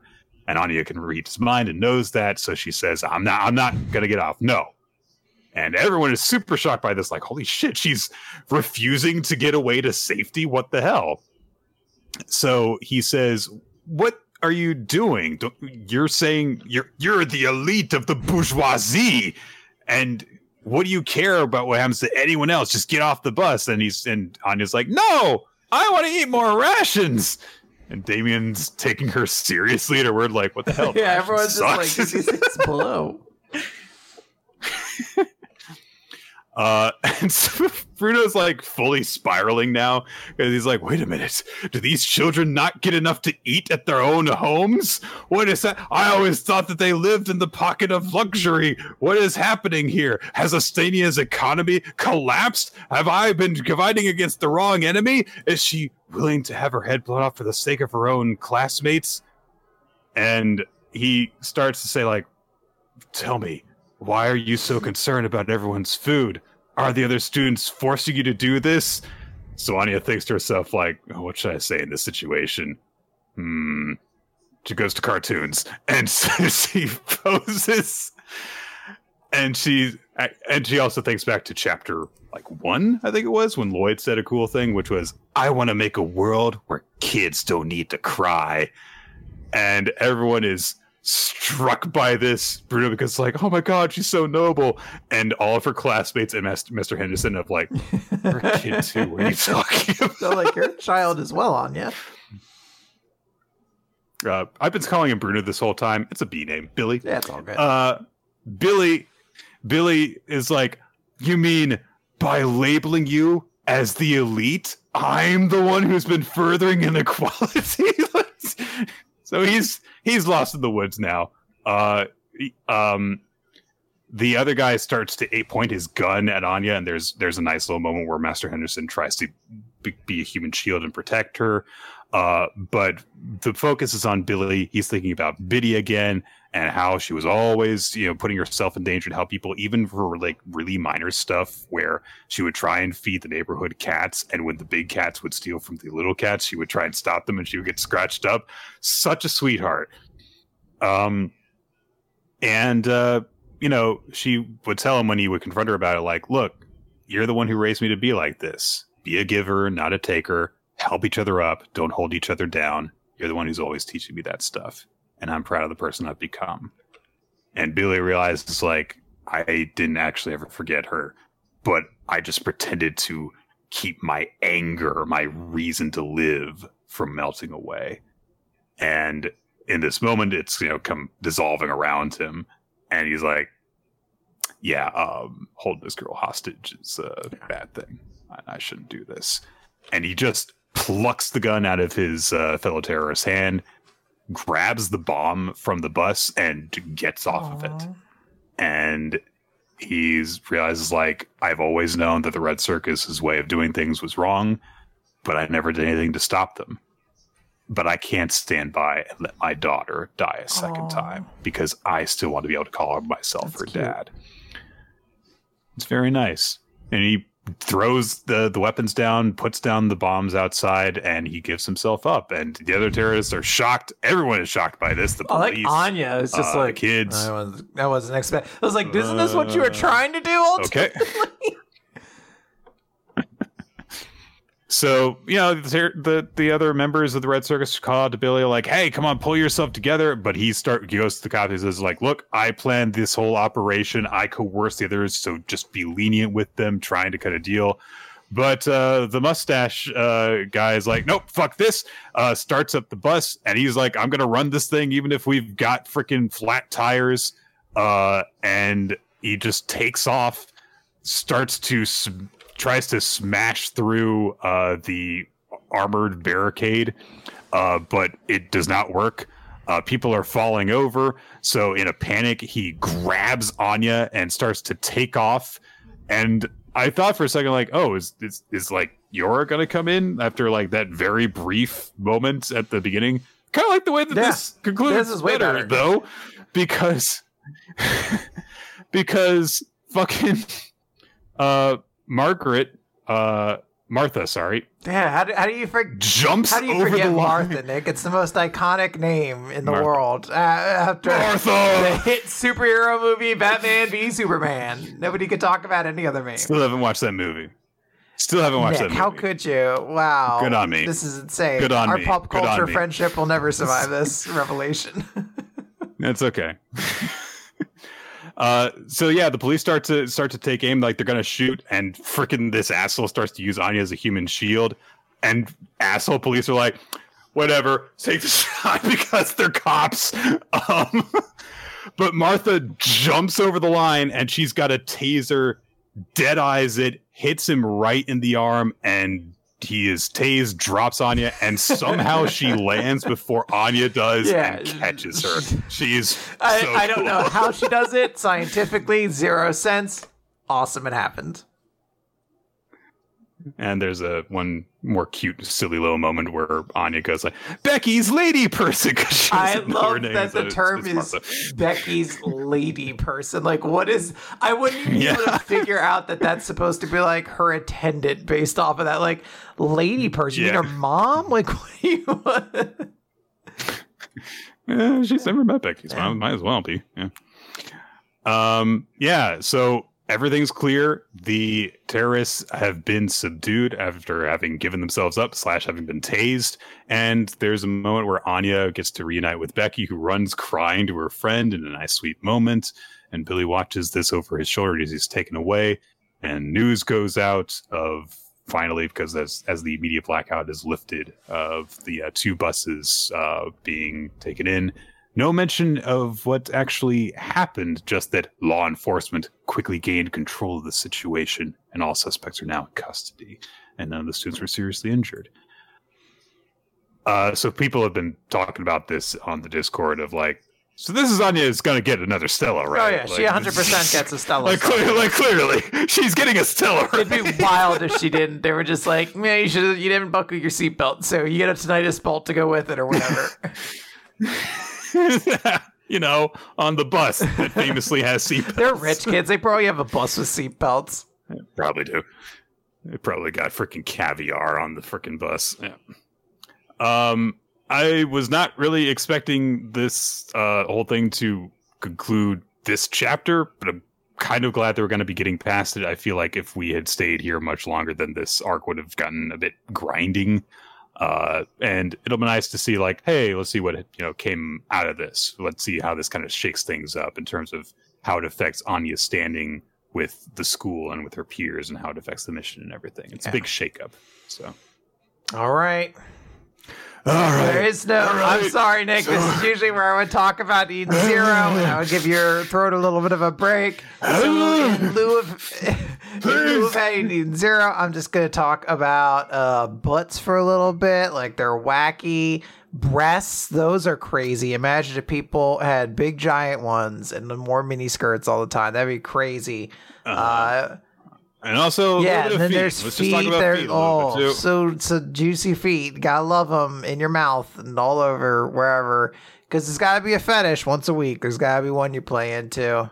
Yeah, hang on just one second. And um, bats. Uh, that's a good one. Bats. Uh, head shaving. Head shaving. That's that. That's that. That's the oh, fetish this week. I can uh, see that. I might, I'm gonna. I'm gonna just like save a bookmark uh, in, in recognition of Eden Zero. Just like every time. Every time we miss it, I'll just like click this button. Get ourselves. A, get ourselves a thing that maybe Hero would have. He did thrown do in uh, a sh- head shaving one, didn't he? Yeah.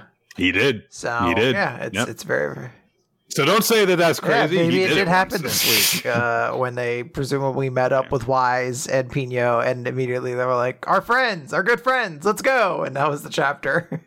Pretty much. Pretty much. Uh, Akane Banashi, story forty-six, date. As is implied, Akane's on a date with Jumbo. For ulterior motive purposes, because she needs to she needs to know how you how you, you know, seduce men and stuff. Uh Akane looking cute in her casual outfit on this color page. Yeah. It's nice. Uh, there is a brief uh, scene between uh, Urara and her assistant where they kind of talk about Akane's chances of mastering the story and uh, what she might be doing. Uh, and Urara says mysteriously, because, you know, it's like, oh, the, you know, this might prove difficult. But that's only as long as she thinks that she understands how to perform fetching tea. Uh, and then, you know, she hears like, oh, well, she's going on a date today, so maybe she took my advice. But I wonder if she understands the meaning behind it. Akane is not doing great. Uh, she uh, is trying to do that thing that uh, girls are told you should do, which is uh, be really enthusiastic about everything that the guy you're with talks about. Uh, even if you don't actually understand it, act like everything they say is great and funny. Uh, and um, she apparently got all this advice from teen magazines. Yeah, the one that says did, Hot so. Girl Flirting Tips, page seventy-three, or seventy-three Flirting Tips. So I don't know. One of the, yeah. Part seventy-three of Flirting Tips. This better be like one tip per if it's. Now you got to get the whole volume. Eventually they start getting real esoteric. Like, be, but do not be at all times. And you're like, what is, what does that mean? Uh, fortunately, uh, Jumbo, my man, on page four of I love that chapter, it's immediate. He's like, what fucking act are you doing on me? What what Rakugo, what Rakugo act are you studying for? This is Rakugo, right? And I love the expression Akane makes where, like, her eyes, like, blush or something like that. Uh, and so she's kind of forced to fess up, and yeah, the, the, the explanation takes place off off page, and Jumbo is me just like, you should have just you should have just told me. And she says, but I won't understand what it's like to lead a man on if I tell him what I'm trying to do. And Jumbo, this is such a cute little exchange, says, all right, look, what was your plan going to be if I actually fell in love with you? And Akane immediately perks up and says, was it working? No! It was not no answer working. As to what her plan was going to be. She was just going to be like, job well done. That's what my plan was going to be. Just like, yeah, I won. I did it. Uh, it's, it is probably my favorite uh, joke in this entire week of manga. It's just she forgets the embarrassment. Everything. Like, oh, did it work? No. No, it did not work. Um, and Jumbo says, you know, like, you know, I'm actually kind of relieved that you're like, you're not different from how you were before. And he asks her, hey, you know, you're a pro now. So like, what's that like? What's going on with you? And Akai admits, like, it's hard. There's all this stuff to learn. And there's these people that I feel like I could never hope to meet the way I am currently. I'm kind of freaked out. But also I'm grateful to know that there's those challenges for me. Um, and... You know, she also brings up, like, I managed to meet, make that Arakawa guy think that I wasn't an amateur. But also, I'm less skilled than my dad was when he was expelled. I'm not even close to really reaching Arakawa's standards. And if I want to be a Shinichi, I need to get way better and way tougher. And finding out that there are those levels above you is just a sign of how much more you can grow. So, yeah, I am grateful. Um, and, uh, so Jumbo's like, okay, so your plan to learn your new skill is to go on a date, right? So I guess we better go out and get some practice in. Aww. Aww. Look at that little so guy. Nice. Yeah. Uh, but he says as they go off, like, okay, no doing what you were doing earlier. That, that was weird. Don't, don't, don't do that. Don't do that. And uh, we just get a scene of them just like, you know, hanging out and having a good time, go around doing stuff. They go to a batting cage. They play some they play some air hockey together. And Jumbo does this, like, I don't know, fucking discus throw thing in order to score a point on Akane. And they just, you know, go around and have a fun time. And Akane's, like, kind of gloomy afterwards when they're going to eat together. And she says, like, I mean, we just went and had fun together. And Jumbo says, I mean, that's what a date is. Like, it, it, it just, yeah. But that doesn't help me. And that was her focus. Like, look, I in order to be the an Oiran like Urara was, that's what I got to do in order to pass her fetching tea test. Maybe there really isn't a way to know the Oiran's mindset without seducing a man. And Jumbo says, no, don't do that. um, And so, you know, he says, like, look, I don't really understand this Rakugo thing, but could you just, like, act really good? And she says, yeah, but I can't do it that way. And the first time I tried playing the Oiran, she just laughed at me. And Jumbo says, wasn't it kind of a good thing that you made someone laugh with your performance? Don't you kind of want that to happen with Rakugo? Um, and Akane starts to, like, go like, I mean, kind of gasp, but no, that's not the point. But then she realizes when Urara said, the story and teller aren't suited for one another, then she comes to a big epiphany, which we don't get yes, detailed here, but the implication that is strong. Yeah. Um, and so she goes to have a recital practice with Urara, uh, just in time before the actual, you know, show that they're supposed to going on, have going on. And Urara says, look, I, I wanted to just impress upon you, if you can't demonstrate a mastery of this performance, you can't perform at the at, at Rokuro's event. So you gotta show this to me. Uh, but also, she points, she brings it like, I heard you went on a date. What yeah. did you do? Spill the tea. um, and she's like, we just went out to a restaurant and stuff. So, uh, we don't get to see the rehearsal. Uh. But Akane goes to run to Rokuro, who is, you know, getting set. So he's, you know, going through, like, stage prep. Uh, and she says, look, I'm sorry uh, that this took longer than I thought. Uh, but Rokuro says, hey, did you master fetching tea? And she says, yes, I've got it down. Uh, we cut back over to Urara and her assistant. And... Uh, Mayura is her name, and she says, I'm actually kind of amazed. I can't believe she managed a performance so similar to, and yet so different from yours, which is such a vague and yet very intriguing way of explaining what the performance was like. Uh, but Akane is set to go off. She puts on, you know, her her proper performance attire, and she goes to do the opening. Yeah. And we'll she's get to all see determined. It next week, hopefully. Good chapter. I'm excited to see where it's going to go. Uh, should be a good time. Yeah, yeah. I really like this chapter. Uh, I like that, you know, just Jumbo and Akane going on a friend's date thing was way, way cuter than anything Akane could have manipulated him into doing. Yeah. So it was nice.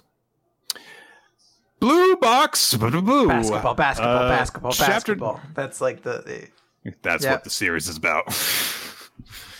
Uh, chapter number eighty-five, Because I Hate Her, featuring some kind of background. Uh, like, I don't know if this is a photograph. That yeah, it's a, just, it's a live action. Uh, it's a live action Shinatsu. Photograph that they drew the characters into. It looks gorgeous, yeah. though. It's really nice looking. Uh, so last time, Taiki had to go to the dentist, so he went. It's such a random his, He had his, his twofers hurt. He had to get his twofers fixed. Yep. Uh, so he, of course, is here with, as it turns out, Shinatsu's childhood friend, Yumika, who is working here. Uh, and uh, he was just like, all right, this is kind of awkward. He's sitting in the waiting room. He's like, all right, Uh, to avoid the awkward uh, tension, I'll uh, I'll turn on the T V. And then she immediately is like, "You can't touch the remote without permission." And he's like, "There's a sign that says I'm allowed to use the T V." I love it. He's like, "What the sign says?" Oh no, she doesn't like me. Doesn't like me. She really doesn't like me. Oh man. Oh man. Uh, Yumika leads him into Uh, the weighing room, and she points out that he's wearing mismatched slippers, which, ah, God, it's such a weird thing, like, to, like, get into, like, you know, the way that, like, doctors work in other countries and stuff. It's like, oh, the slippers are provided by the, the dental place so you don't, like, you know, walk around in your shoes and stuff. So they provided them. That's why he's got mismatched slippers. And she points that out, and he's like, oh, I'll fix them. And she's like, no, it's fine. Just go in. Let's go in. Um, and uh, so he gets uh, taken care of. Um, he pays less than twenty dollars for his to get a filling put in. What a world! Uh, uh, so, uh, but he's told that he needs to come back uh for further treatment, and he realized, like, I guess I'm going to have to, like, keep on seeing her. Um and so he's like, well, I guess I'm gonna keep on running into this awkward situation. He does wonder what happened between y- Yumika and uh Junatsu. Uh and uh he goes to the vending machine outside, gets some juice. Yumika has come outside too, and she says, "You're gonna drink juice right if you've had a dental appointment?" He's like, "No, it's tea." So the tea's got sugar in it. Oh, that's that would be so annoying, uh, but at the same time, you're like, well, what can I say? I literally was just in there for dental problems. I really can't be like, yeah, he really was. Just imagine, like, all the guilt tripping you get when you go to the dentist. I've got to go to a dental appointment tomorrow. Oh, wow. By do, you hope it's, do you hope it's twenty dollars? I really do. I actually do have Aww. dental coverage, but uh, I think I'm still gonna, yeah, so. Um, but, uh, you know, just imagine, like, you go into the dentist and then, like, they follow you outside just for a little bit for the guilt trip, and it continues, like, ah, please stop. Um, he, Taiki, bless him, tries to reach out a little bit, establish some form of connection. Uh, because, you know, she's like, yeah, I just work part-time at the desk here. And he says, oh, so did you, do you want to earn your own spending money? Is, is that why you quit the team? And she doesn't, like, really respond. She pauses while she's, like, adjusting the sign outside, and he said, oh uh yeah, it was kind of, like, forward of me to ask. I'll just go. And Yumika stops him and says, it's not like that. I quit because I started to hate Shinatsu, and I was sick of basketball. I just didn't care anymore. Uh and Taiki's like, what what there's there there's there's no way you just, like. And she says, what? You're saying you can't believe someone would hate your girlfriend? And Taiki justifiably is like, it's, no, I just kind of thought that they were really close in junior high. Um, but he thinks about it for a second. He says, you've never told Shinatsu-senpai any of this, have you? And Yumika says, I have. Interest- Interesting. Ooh. So Taiki leaves. Uh, when he gets back home, uh, Chinatsu's uh, kind of hanging out outside. Uh, you know, just like, oh, it's cold out today, isn't it? Um, and, uh, you know, she's like, oh, yeah, I'm kind of going on a walk. You want to come with? And so they go walking together for a little bit, and they're just kind of, like, chatting uh, while they just kind of wander around. Uh, and Taiki is kind of left to think to himself, like, I probably shouldn't mention that I saw Yumika, which... I don't know, dude. Like, it wasn't. I was gonna say I would have mentioned it offhandedly, certainly, of just like, yeah, oh hey, I was at the dentist, and I guess I saw, because it yeah. just it can easily sound. I mean, I'm just thinking of this now in the context of this is a romantic drama that we're reading. I'm like, it's so easily gonna be able to come out though, like, oh hey, I saw you the other day. Like, why did one hundred percent you see her? Be like, I was at the dentist. Like, why didn't you tell me? Like, yep. Or if she, if Chinatsu finds out through someone else that, like, oh, or, like, you know, the next time that she runs into Yumika, Yumika's like, oh, yeah, did, did, did, did, So yeah, now your boyfriend knows that I blah blah blah and all this stuff, and I was just like, wait, what? And oh, Taiki didn't tell her. It's like, you know, it's. It, I understand Taiki's reluctance from a real life standpoint of like, look, I don't necessarily want to like get into this. You know, this is probably a touchy subject for Chinatsu, and I don't want to interject myself into this. I just know from, you know, having a long relationship with my partner, just like I talk to her about everything. So it's like, yeah. Why not talk about it? So uh, it feels like it's going to come up at some point in a way that's negative to Taiki, even if it's a very brief problem that comes up. Um, they kind of talk about just stuff for a bit. Chinatsu mentions she smells like curry uh, and like shampoo. And Taiki brings up, like, he's saying that you smell shampoo is actually kind of creepy. Um, and uh, Chinatsu says as they're kind of going through the neighborhood, you know, when we were on the observation check deck before, there were just all these individual little points of light. And now we're actually down here where it's so dense. And I feel so safe.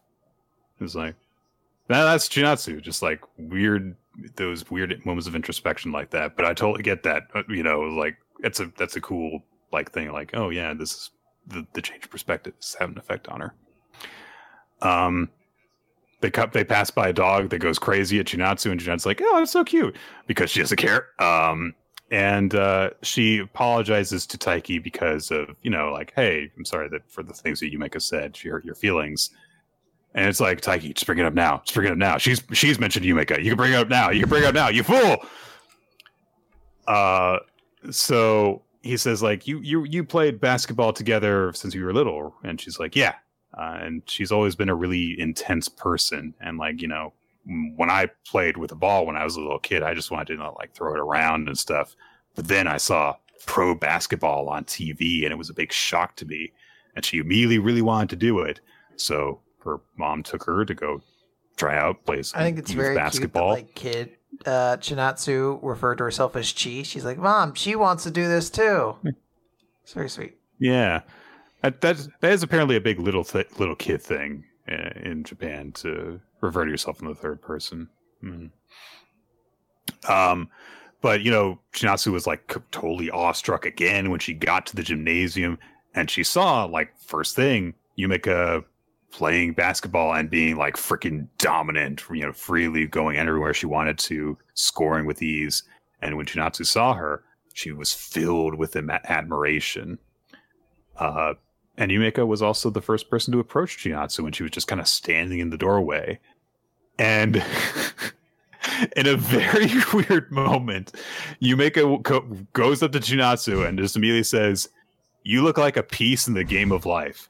And yes, that game of life, the board game game of life, because she's got a big head with hair that makes her head look bigger, so she looks like the peg that you yeah. put in the car. When you see like the shot she says it and you're like, I I can kind of see it. Very stringy, yeah. Yeah. Yeah, she's very thin uh, in this moment. Yeah, so she does kind of look like it. And I do like that they justify, like, what the hell do you make it? Why would you say that to somebody? Yumeka's like, I mean, I played that game yesterday, which is like, yeah, that is how little kids think. It's just like short-term memories, like everything suddenly relates to stuff they did the day before. I'm actually so. kind of intrigued to find uh, out this coach who does not actually have a face. They are a faceless person and just has coach written across their face. This eldritch being that taught yep. these, uh, what, like, elementary schoolers how to play basketball. I am the coach. I am a being simply known as Coach. I am as all that was that coach and all that ever shall will coach. Game on. Ooh. Yep. Intriguing stuff happening yeah. going on here. I look forward to uh, more stuff happening, finding out more about this. You know what I enjoy, Nick? A real good What's puzzle that, Quinn? With an adequate solution. Oh boy, uh, you might like some of this chapter of Cypher Academy. Chapter number eight. The dangers are wars. The watchers. Isn't it the dancers are wars? Are wars? I can't read this font. The typeface is inverted so that it's white on black, and that makes okay. it harder to uh, read. Don't do that to your voice. You still have like another series to get through. I can do this as much okay. as I want to. Uh, okay, so. Uh, Iroha is going to go and talk to to Gogoi. Oh, he's got to find out what room she's in again. This puzzle is really dumb, and it was specifically said in the explanation that follows it that you have to work backwards from knowing the solution, which is only justified because of A, Iroha's just like solving instincts where he just knows the right moves to make, and B, the fact that he's done this whole figure out which class number it's it is before. The dots that are in a pattern, as it turns out, are the tops of a formation that is, when connected, spells out Roman numerals. That's the solution. It is an immense leap of logic to make it, even if you work backwards from knowing yeah, what the solution should look like. I get it. It's a Jigglypuff, like, viewed from above. I... It kind of is like that, yes. Uh, Kagoe is eating some food. Uh, Big honking yep. fucking corn dogs, basically, it looks like. Like obscene that have like eggs and shit on top of them, or, or some kind of extra little thing. It's it's very, very yep. extravagant. Yep. Uh, Iroha says that he was motivated because he's been working with Toshisai and Karuri. Uh, so, you know, he's like, oh, yeah, I wanted to really solve stuff fast. And he explains how he solved the puzzle. Then Kagoe is like, oh, brilliant. And since we have some extra time, here's another code. It's not a code. It's a puzzle. Uh, the math puzzle. Here, take these four sticks and make five squares. This is bullshit. No, it's not, Nick. It the solution, makes perfect sense. This, it's bullshit. The puzzle is take the four sticks and make five squares, not draw your own lines in say, there to is, make there is at no point does anyone really, like, when it's first set up, like, you got to make it look like five, and it's like, oh, I'll just draw the extra lines. You're like, yes, that does work, but like... That does make extra lines, yeah. Uh, so the solution is if you arrange the the sticks into a quadrant, like, you know, an axis, then the angles between them are right angles, and in geometry, you indicate that by drawing a square on the angle so you know it's ninety degrees. But wait, that's only four squares. Not if the imaginary already squares then themselves are formed into a fifth big square, which is what happens when you put four squares next to each other. Puzzle so the, so solved. That's what... So that's what Iroha does. He makes zero squares, which is also five squares. And then Kagoe says, oh, I was actually expecting that you would reform them into a single square. So that would be one square. And then the right angles in that would be the other four squares. Which, if you're going to do that, then based off of their combined logic, you could have had the, the sticks overlap slightly. Like this, if... my camera catches up, and then by Iroha's logic, you would have four right angles in each of those corners, and then the one big square, and then the four big squares based on all the right angles. So you would have twenty-one squares. squares that are twenty of which are bullshit. I hate this. So that's that's my big thing for this chapter. They talk about stuff. The big thing that is happening is, hey, there's a viral dance video that's going on right now of this person in like a gas mask doing this really complex dance, but it's actually a code, I think. Uh, and so it's like, oh, what could it be? Could be like, and uh, Kagoe explains like, oh, it could be like semaphore, you know, like where, you know, you, you where you have like flags. And so the, the formation of the arms is actually a code potentially.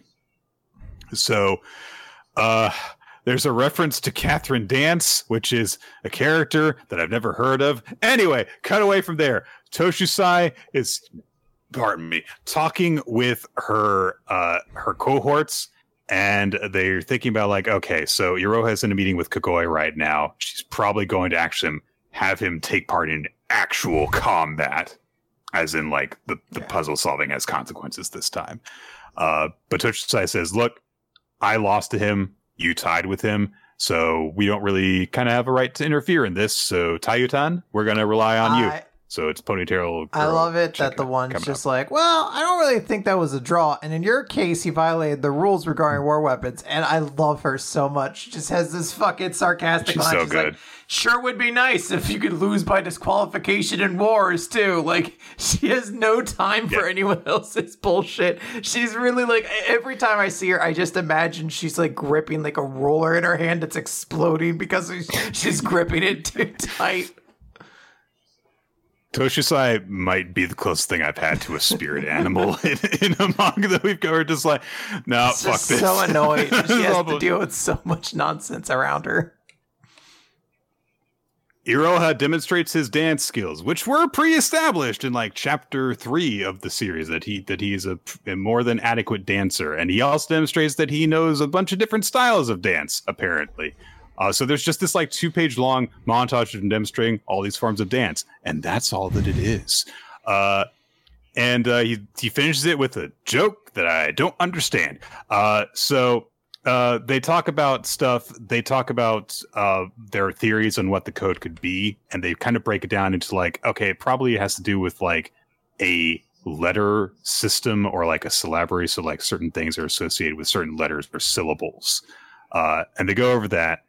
Uh, and uh, Iroha is thinking to himself about, like, you know, what, what, whether this is kind of like overwhelming for him. But he says, you know, honestly, I don't understand all this stuff yet. But even if it's not a whole war, if I can stop a single violent military operation, then I'll be happy. And it's like, yeah, it's a noble thing. Like, hey, if I can like prevent people from getting hurt and dying, that'd be nice. Even if I do it literally just once. Like, nope, if you are curious about what that reference was, Nick, of course, you can go to Professor Kagoe's one point and explain that it's a reference to R R R, the movie. There you go. Yep, which I haven't seen. You don't have three hours of your life uh, to devote for another movie? Okay. Nope. Nope. Batman versus Superman. Uh, but Dawn of Justice. Nope. uh, so Iroha says, like, you know, this dancer is like incredible. I was a cheerleader in junior high. Oh, there's the background. Uh, but the most I could really do was just kind of copy movements, which is perfectly fine for what they were doing here.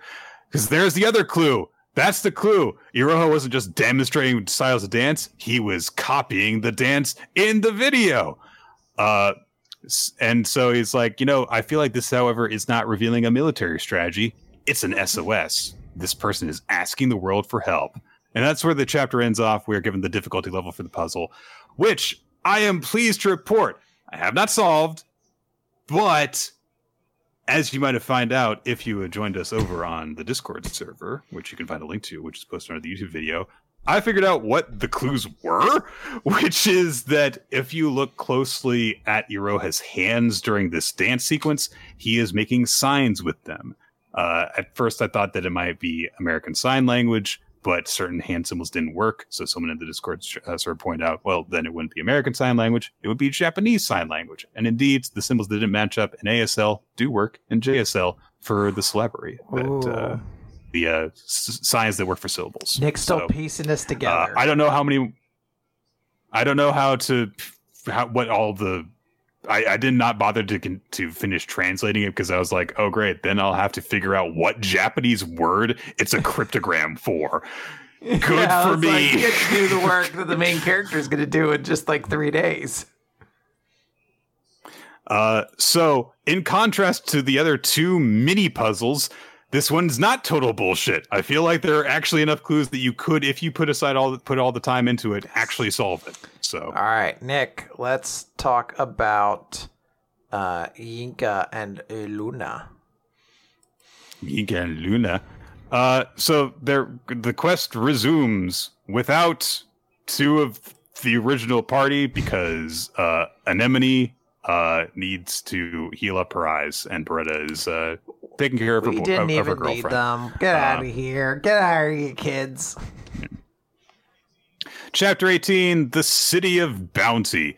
There is kind of a cute moment where, like, Beretta, like, carves up an apple for Anemone, and she's like, this is kind of lumpy. It's like, yeah, it's because I'm bad at peeling fruit. It's, like, it's okay. You're yeah. trying to do something nice. Uh, G- Luna Luna is uh, already feud- feuding with the guard guy who came with them. There's kind of a funny moment where like uh, she throws the bag at his head, and then they start throwing it back and forth at each other because neither, none of them want to carry it. And Geeka's just like, "Will you guys stop?" Doing I know. That? He's like, "That's my stuff. Stop throwing it back and forth." uh, they get to a city, and there's no one there. There's a cute moment where Luna is like, maybe they're underground, and just lifts the fountain in the middle of the town square over her head to look under it. Um, the guard guy is like, I don't trust wizards. I never will. And that includes you. And Luna's like, were you saying something? Because they're eating and she's distracted. So whatever. Someone is watching them from the bushes and even has one of those like eyes peering out of the bushes in darkness uh, moments. Um, and then they get to another town, which is full of people, and there's a festival going on uh, because there's a revivitide oh. happening, which Luna has never heard about because, you know, she's she lived in the mountains by herself. Uh, and there is a little show being put on for kids that is talking about, that is kind of telling the story behind this, which is about the revival of Magaraka. A long time ago, there was a kingdom of magic known as Verrokia. All the people were magicians, and they used their magic to enslave other lands while they lived lives of decadence. They were greedy. They rewrote laws of man and nature and life, and they incurred the wrath of the gods. And so Magaraka emerged and swallowed the kingdom in one bite. And so we show our gratitude to the gods who have given us the blessings of nature and magic. There you go. Quick, quick backstory there. I like how Luna's just joined the crowd of kids and she's raising yeah, her hand for I like not one of her children. Cute. Stop that. Um, and uh, so they're surrounded by people, and Genka's like, "God, I hate festivals. They're all, I, I hate people." Which same, I, I get. I hate being around crowds too. Someone in a stall says, "Everything is free," and Genka's immediately like, "This is awesome. Festivals are great. I love free food."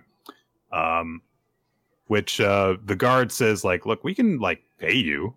And uh, the people say, no, no, no, no, we've got so much food now. We've got all these blessings because of our magician friend.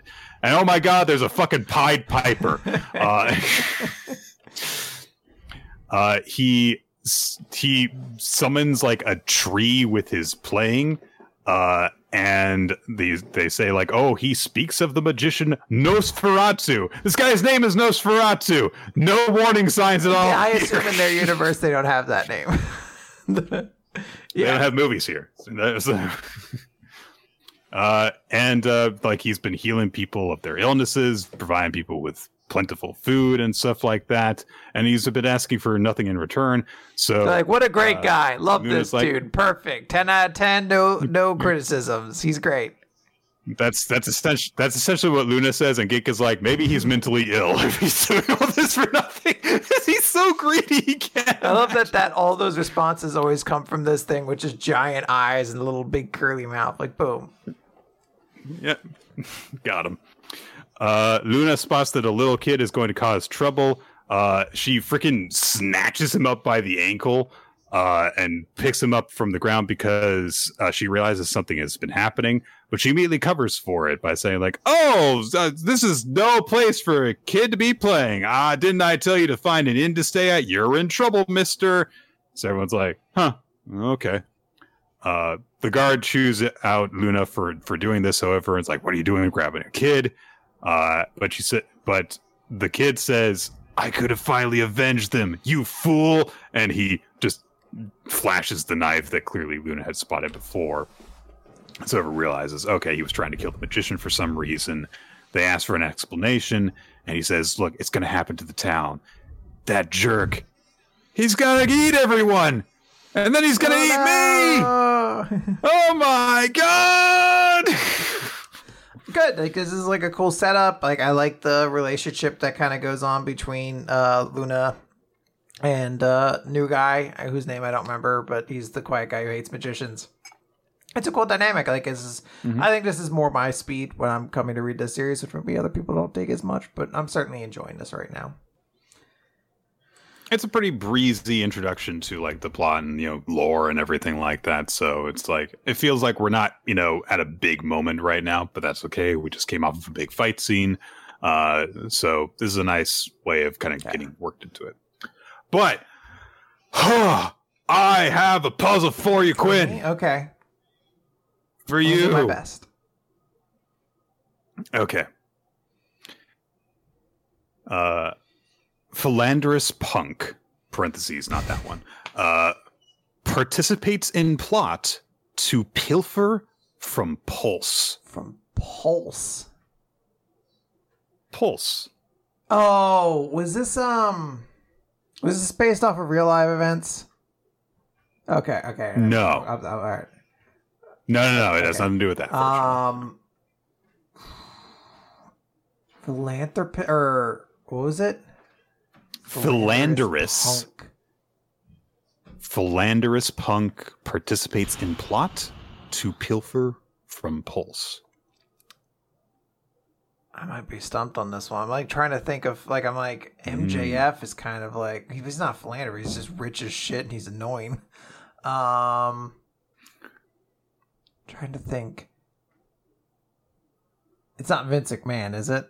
He's not a philanthropist just because he gave money away. You're not philanthropist. Philanderous. Philanderous. What's philanderous on? Is it based off the um, same kind of root as? Uh. No, no, completely different. Uh, it's uh, it's someone who um, um, s- plays with the affections okay. of others. Okay. It's not Vince McMahon. It is not Vince McMahon. Again, not based okay. on real life events. Um, yeah, I don't, I don't have an answer for this one, unfortunately. I'm sorry. Uh, I'll give you a big hint. Uh, what's another word for pulse? Like, uh, living? Mm, like physical pulse. Vitals? Uh, so the answer is Shawn Michaels. Oh, uh, the Heartbreak Kid? Uh, who participated in a plot okay. to steal... his smile? Pulse's heart. Pulse's heart. I have no idea. To get the to get the tile off of Bret Hart. The oh, Montreal Screwjob. Okay. All right. It's coming together. I guess I guess repeatedly saying this is not based on real life events is technically no. I I, incorrect I, I, I, I wasn't down that track. So you're good. That was a good like one. I, I have a wrestler for you, Nick, and yeah. you have a minute to guess it. All oh right. my God. I've been on a cold streak. You got streak, this one. So. I got. I feel like you got it. All right, you ready? Mm, let okay. me set my own. You don't clock. Trust me? Uh, All right, fine. Go ahead. Uh, get ready. I just like to have Set. my eyes on it. Yeah, go, go ahead. All right. Are they an active, active wrestler? wrestler? Okay. Are they yes. a male? Yes. Are they alive? Okay. Have they wrestled for a major company in the last ten years? I believe yes. Yes. Okay, okay. Uh, were they signed to W W E in the two thousands? Uh, yes, I believe so. Yes, yes, yes, yes. Yeah, okay, okay. Uh, were they a champion yes. in W W E? Okay, yes. Tag team champion? Okay, uh, any singles yes. championships? Uh, world championship? No. Yes, no. no. Yes, okay. no. I'll uh, say Intercontinental? Yes, no. Uh, E C W yes. championship. Ooh, narrows it down uh, for you. Okay, very much so. Uh, okay, um, were they on Lucha yes. Underground? That's an Ezekiel it's Jackson. Not Ezekiel Jackson. God damn it! Who else is there? All right, that's your timer. Oh, fuck. You get you get non-active you get one guess. That was my big swing too. Shit. Uh, I'm so glad I got that in because I would have just gone for him. you would have like, you would have hot dogged it. You're like, I don't even need the rest of this time. Oh my God, they were an E C W World Champion. Fuck. Um. Oh, is it, it Chavo, is Chavo Guerrero? Guerrero. There you yes! go, Nick. Nailed it. And he was on. He was in Lucha Underground, and he was a tag team yeah, champion. He was Eddie. also yes. in Total Nonstop uh, T N A. I don't know why I was about to use its formal name, its Christian name, T N A. Very briefly before that, um, I did not even know he was ever associated with them. But there are so many people yeah. who were in and out of there. And so. I think he, I think he, yeah, I guess he's technically yeah, not. An I think he also so. competed like like even within like the past five years, but to my knowledge, I don't see. I, I don't like he's part of like the yeah. A E W Ring of Honor thing now, but I don't think he. You know, I I haven't seen him wrestle. Yeah, he was one of the five hundred people who tried managing Andrade for a bit. Oh, yeah. I'm so happy with that's, that. That's the awesome. motivation, okay. Nick. You're in this home stretch of the series. You have to discuss yourself. So now, talk about oh, this boy. Super J chapter, Nick. Oh, it's incredibly chapter sixty-five of P P P P P P Mimi Mello at peace. They've got a fucking they're, shit yeah. name. They're, they're, the cover page is like they're just sleeping in the same room, just like friends do. Yeah. Yep, just sleeping in futon side by side. I do love the contrast of uh, M- Maloli just like very, you know, together, like tucked into hers, and Mimin's just all over the place, just sprawled out. Um, so uh, there's they're in the Amazon, and I have to say this right off the bat because I legitimately there are people they're looking at animals that are in the Amazon while they're on like some sort of tour, you know, Mimin and Maloli and their like assistant dude guys, uh, and they spot what they call an alligator, and either one of two things has happened: they have mistaken a caiman or a caiman, I forget what it's actually how you pronounce it, for an alligator, or the or Apollo five thinks the alligators are in the Amazon, which oh, they are not. Get him, Nick. Get him. Yep. Yeah, this is the weirdest thing that P P P P P P has ever done, thinking that alligators dwell in the Amazon. So, uh, the. Mimin has gotten a melon from Maloli, which is very cute. As you do. It's, it's just a platonic friend she, thing. She calls it the mellow mellow melon. um, yeah, apparently things are going well because they've got, you know, a YouTube channel for, for everyone. They're like, yeah, stuff's going well. Mimin has hired the guys who were previously, you know, looking after her and keeping her in line, and now they just work for her instead, so it's a nice happy little relationship that they have. uh Mimin's like, oh, here, Maloli, I got you a melon. And Maloli is very sweet about it because she starts to call Mimin by, you know, Otogami, and she's like, oh, Mimin, because they're on a first name basis now. um and uh Maloli's like, I'm gonna give you more melons. Yeah. Well, she gets called by her first name, is surrounded by hearts, and is excited. Yep.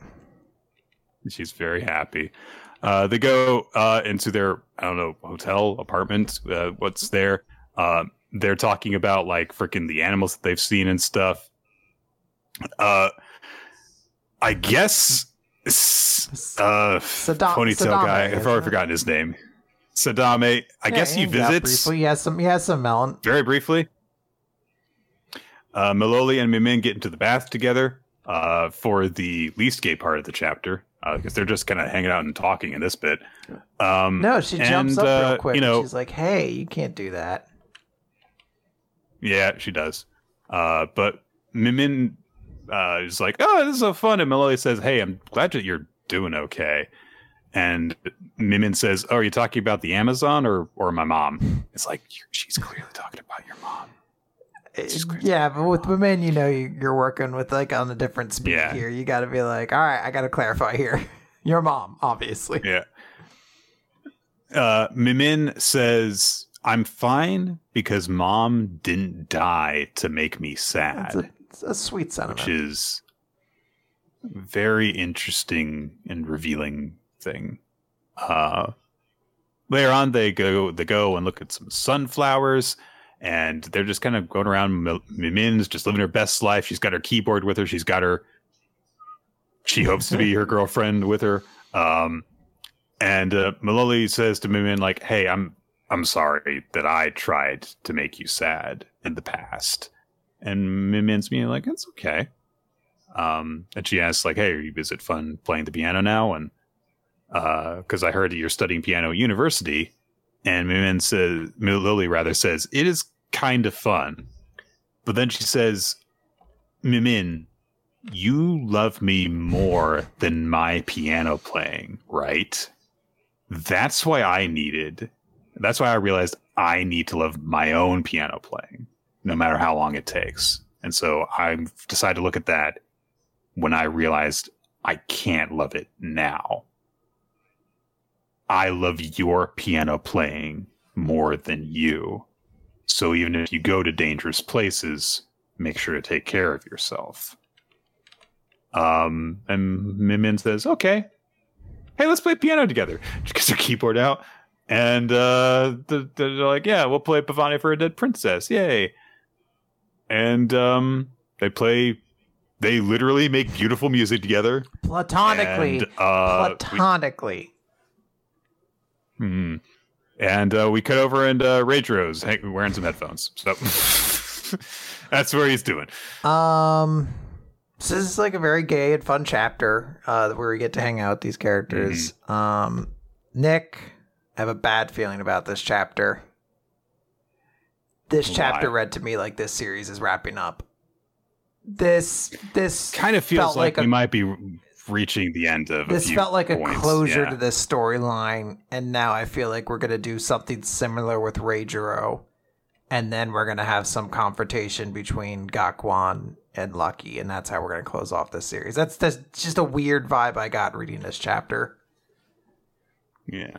I think that this is a very, I mean, I really like this sentiment that is shared between the two of them, where Maloli, she's not like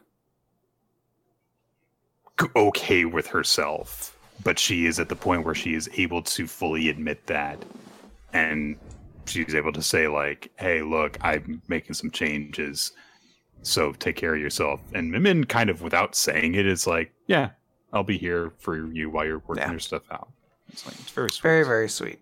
Good chapter. Uh, we got to talk about Mashal now, Nick. This is Mashal, Magic and Muscles, chapter one forty, Mash Burned Dead in the Ultimate Form. I am currently torn between two worlds. One end wants me to say a lot, so Nick has plenty of time to rest his weary voice. Uh, the other part of me is like, oh my god, this podcast needs to end. Uh, so we'll see which one of those reigns supreme here. Mash gets cut. It's in his back. And he's like, I hate it when they're too strong.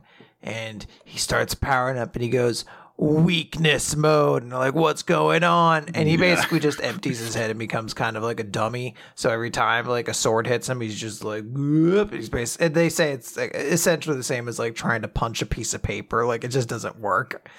Um, and they're like, yeah, uh, Melioduel is like, yes, uh, con- contraction is how muscle fibers first demonstrates its power. The greater the gap between the, con- the, the contraction and the state of rest, the greater the kickback. And, you know, he gets hit and then just swings a big foot up and hits. And they're like, yes, it is the perfect muscular form. So...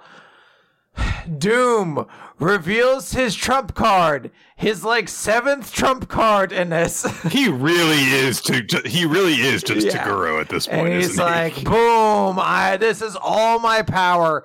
I am I am unleashing everything I have. For a brief period, I wield power beyond comprehension. And he's attacking Mash, and Mash just like jumps, like dodges onto the sword, and is just doing like a gymnastics routine on it. And then he kind of he kind of does the cat meme where he yeah. does the breakdance. Uh, and then like Doom throws a bunch of swords at him and impales him, so he's stuck between four swords. And then on fifth one's coming at him, and it's like, what's he gonna do now? And Mash does a perfect V sit, so he basically like leans underneath it and his legs curl up around the blade. And they're like, wow, what an incredible gymnastic technique to perform in such a, a tight space. And now he's vaulting off and like. All like essentially everyone but Dot and Finn give their little ratings, which I do like the detail that Caldo Kahena has to be like held up for this. He's he's, he's real dying. jacked up, but he's he, he is still giving a ten out of ten for it. And Mash hits him. Doom's like, yes, perfect, just what I want. And then Mash kicks him in the face. It's like, shut up. Please stop talking about how much. So you want Doom. This. For the eighth time in this match, reveals his trump card and activates his thirds. And he's like, I've summoned a copy. Every one of them is as real as I am. Just, there's no way you can beat this. Show me you can surpass me, Mash. And Mash is like, you better not be stronger than me, or else I won't be able to go home. And Doom, it's like, aww. Doom is just speechless. He's like, I'm going to drag in fights left and right because everyone wants to see you stronger. And won't someone think about what I want? I want to end this so we all go home. And chapter ends with Doom being like, I like your spirit, but only one of us can be right. So they charge towards each other, and we're going to have a big climactic maybe end to this fight next chapter. Who knows? Maybe. It is. It is oh, a funny boy. chapter. There are some like entertaining moments. I wish we had had Austin on this chapter because I could at least point to things and be like, see, they sometimes get jokes. They're see, silly, silly points yeah, sometimes. Yeah. Like the little gymnastics thing wouldn't happen in a serious manga like you keep seeing. Um, but I also at the same time, like, dude needs to just be done. Like I, I'm not yep. that compelled by this man. Okay. Let's talk about The Elusive Samurai. It's chapter ninety-four, conversation thirteen thirty-five. The verbal confrontation between to- Tokiyuki and Tadayoshi has ended. Uh, and so Tadayoshi is going to go right back to his troops. He requests that Tokiyuki actually follow him part of the way. And he just says, like, yeah, I mean, this way I know that they won't fire at me while I'm going back. Um... And Yorishika's like, yeah, I guess it's okay. Um, a bunch of the people are kind of unnerved, like, oh, isn't Tokiyuki going to be in danger? Tokiyuki's uncle kind of points out, like, oh, hey, isn't that... And he's just kind of, like, makes some weird observations to just kind of, like, distract people, just so they're not worried so much, just to kind of alleviate the tension a little bit. Um... Uh, Tadayoshi and Tokiyuki kind of like talk a little bit more like informally with each other now that they're not doing a big performance uh, for the troops. Uh, and he says like, "Hey, I'm going. I'm going to win this battle, Tokiyuki. Even should you defeat me here, the Ashikaga will rally and crush you. And when that happens, don't carry your resistance into the streets of Kamakura. I've worked hard to restore it and don't wish to see it burn." So. It's kind of like, and there's a moment of bonding because Tokiyuki's like, I don't want, I don't want that either. So yeah, they're they kind of hate each other uh, for a very good reason, but they at least both value that yeah. same thing. But oh my gosh, this is a surprise attack because Tadayoshi's plan w- had another purpose to it, which was just to buy time while an ambush approached from the, from the rear. Uh, and. Yeah, so just after this moment of bonding between Tadayoshi and Tokiyuki, Tadayoshi's like, oh, just as planned, rides off, and Tokiyuki's like, I hate you! Uh, and there's kind of just a, a moment where we get just a reestablishment of what Tadayoshi does, which is just play people to his, pay off people's strengths and weaknesses so that he gets in an advantageous position with a character that's been dead for a long time at this point. Whatever. So, uh... he rides off. He declares the attack. We get this breakdown of, like, the force uh, that of the Ashikaga has been split up so that they're attacking from all fronts because now they're attacking from all sides and they're also forcing the Hojo forces to go across the river into arrow fire, so they're in a very bad position. Everyone's like, my god! Ashikaga Tadayoshi is a brilliant military strategist. And just as I was going, what the fuck was the whole point about Tadayoshi being a bad military leader if now we're getting all these points that he's a good military leader? And the series does actually answer me this time when I was like, "What? Aren't you contradicting yourself?" Like, no, no, no, no, no. You see, you see, there's another thing. And so Yorishige calms his generals by says like, look, I, I need you all to survive these forces for just an hour. They say, like, look, if we if we split the forces, then we're going to get completely overwhelmed. And he's like, no, no, just just for for an hour, because there is a thing. There is a reason why people say Tadayoshi is weak in battle, and his discussion with Tokiyuki revealed it. And we cut over to the Ashikaga forces on the left wing of this branching attack. Uh, and uh, there's uh, some conversation going on between like a footman and the Yasashiban of this group, Miura Tokiyaki. Uh, and they're they're just talking about like, oh man, you know, they're like, they're, your fighting spirit is so great. and stuff. You're so good. And he's just kind of like picking his ears out and going, being gross and stuff. And, um, oh, Tokiyuki's uncle has just shown up at his freaking doorstep. He's like, uh, and he shows up and the guy doesn't even realize, like, wait a minute, you're supposed to not supposed to be here for a second. And he manages to gouge his yeah, own brain dead. uh, because he's, he's so shocked. He's dead now. He's dead. Yeah, that is all the way up to the second knuckle. That's deeper than your finger should go. Uh, so he's like, what, what are you doing here? Uh, and it turns out that when Yasuye, uh, T- Takayuki's uncle, uh, had was talking with one of the soldiers about like, oh, hey, what's that over there? They actually had a conversation about stuff. And the soldier said, yeah, my older brother betrayed the Hojo and exiled me from the clan. And he leads that army over there. And he's unfaithful and he's quick to change sides despite being a strong commander.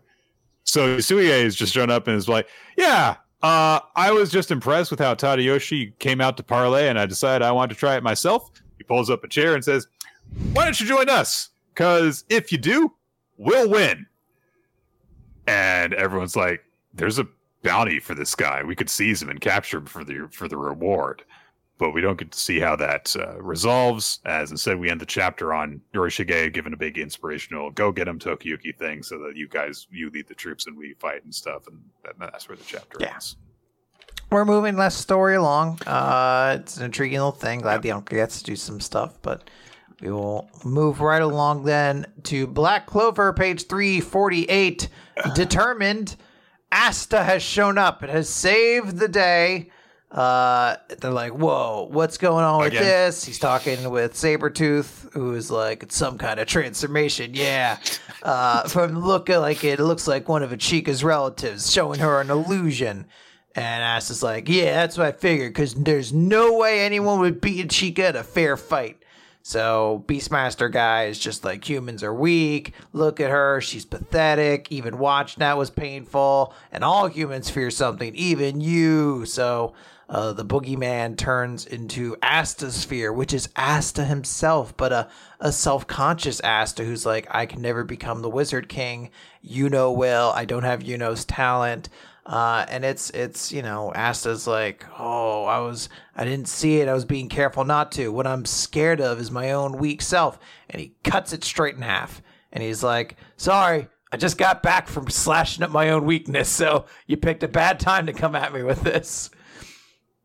Um, Mushogatake, who is a character name that I will do this once because it's right there on the page. And then after this, it's just going to be old Mushu. Uh, he's there and he's just like, yeah, that's it. That dude, Lydia, when he was training with us, he actually found it, his own missing answer.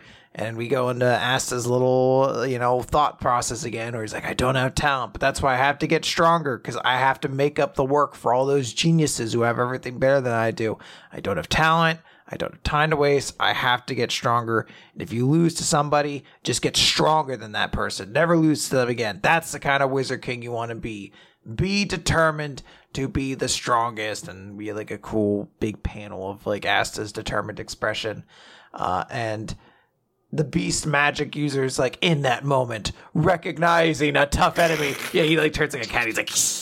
Uh, he's like, his fight instincts came in. He activates the beast magic move, Holy Hunting, and he's bouncing around. He's so fast. He's like, a human could never be a match for a paladin, let alone Master Luscious. And Asta's like, you know, he's calming down. He's getting ready. And Beastmaster guy's like, if this hits you, you'll instantly die. Very convenient. Uh, but Asta just notes at this point, I could see it. And he strikes with Zetten in a big, cool panel. It's two-page spread, and we get, like, Zetten done in a very stylized font. Uh, as he, yeah. Good job, Ace. Just slash this guy fucking right in half, basically. He does. It's just a big stroke, but it looks very cool. Like, you just see the blood spurting, like, across the hand all the way up the body. Um, and they're just like, wait, the enemy's Yoryoku changed? No, reverted? And it's like, yeah, I bet he slashed only, uh, he only slashed the magic of the paladin or whatever that thing is. That idiot was just overthinking it. It doesn't matter how incredible the spell is. All he has to do is spot the moment it's cast. After all, anti-magic erases magic. His anti-magic Zetten lets him move after his opponents tip their hand and win no matter what. It's the ultimate counter-strike. And then Asta finishes the chapter by saying, Sister, I'll save you now.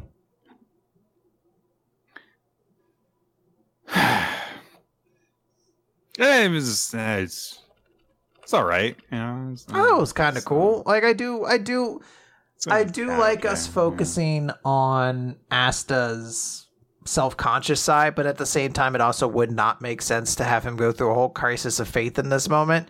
So I like that we get to see it, no. but then also get to see him conquer it like immediately. Like it does give a context to him, and at this point, like. I don't know, man. I feel like getting upset about Asta being super cool and strong and anti-magic at this point, like that was a very valid criticism and probably longer than it should have been for us for this series. But I feel like here, almost three hundred fifty chapters into this, I'm like, look, if I was that bothered by anti-magic, I just wouldn't read it. I'm not going to double down in disagreement okay. with you, but... I will say that I have kind of mixed thoughts about this. yeah.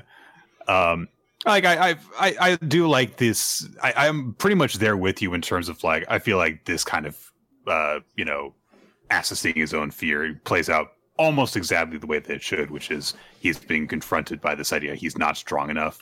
And, but he's able to overcome that because literally that's what he's been doing for this arc up to this point. So of course he's able to do that. But I kind of wish that it were a little bit less focus on, oh, Yuna's so cool, and I've and the Wizard King stuff, and more on like the stuff that's really been bothering him recently, which is like, I'm not strong enough to protect the people that I care about. Because that's the big thing that that is at the core of this. Like, he wants to be a cool Wizard King because then he can protect people that are important to him. And that kind of happens after the fact. Uh, And I just wish it had been tweaked a little bit. In a broader sense, yeah, Asta's got the solve everything ability again. And, like, the only thing I'll say is this. This is very similar to the elf thing in the previous arc. Thus far, the execution of this has been superior on pretty much every front. But it is kind of having a lot of similarities in terms of mm. what happened there. So... Uh, so I think this is fine, but I'm not super thrilled about it. That's fair. That's all. All right, Nick, we got to wrap up with One Piece. We, we Yeah, it's One Piece. It's chapter hey, one thousand seventy-two. We, we see how they actually Wait. make devil fruit weapons Memory. now. They just, I guess, put a fruit and yeah. have some little potions and they pour it on. I don't know. Yeah, there you go. There we go. There we go. um, so Bonnie has gone after Uh, freaking Bonnie has gone. Sorry.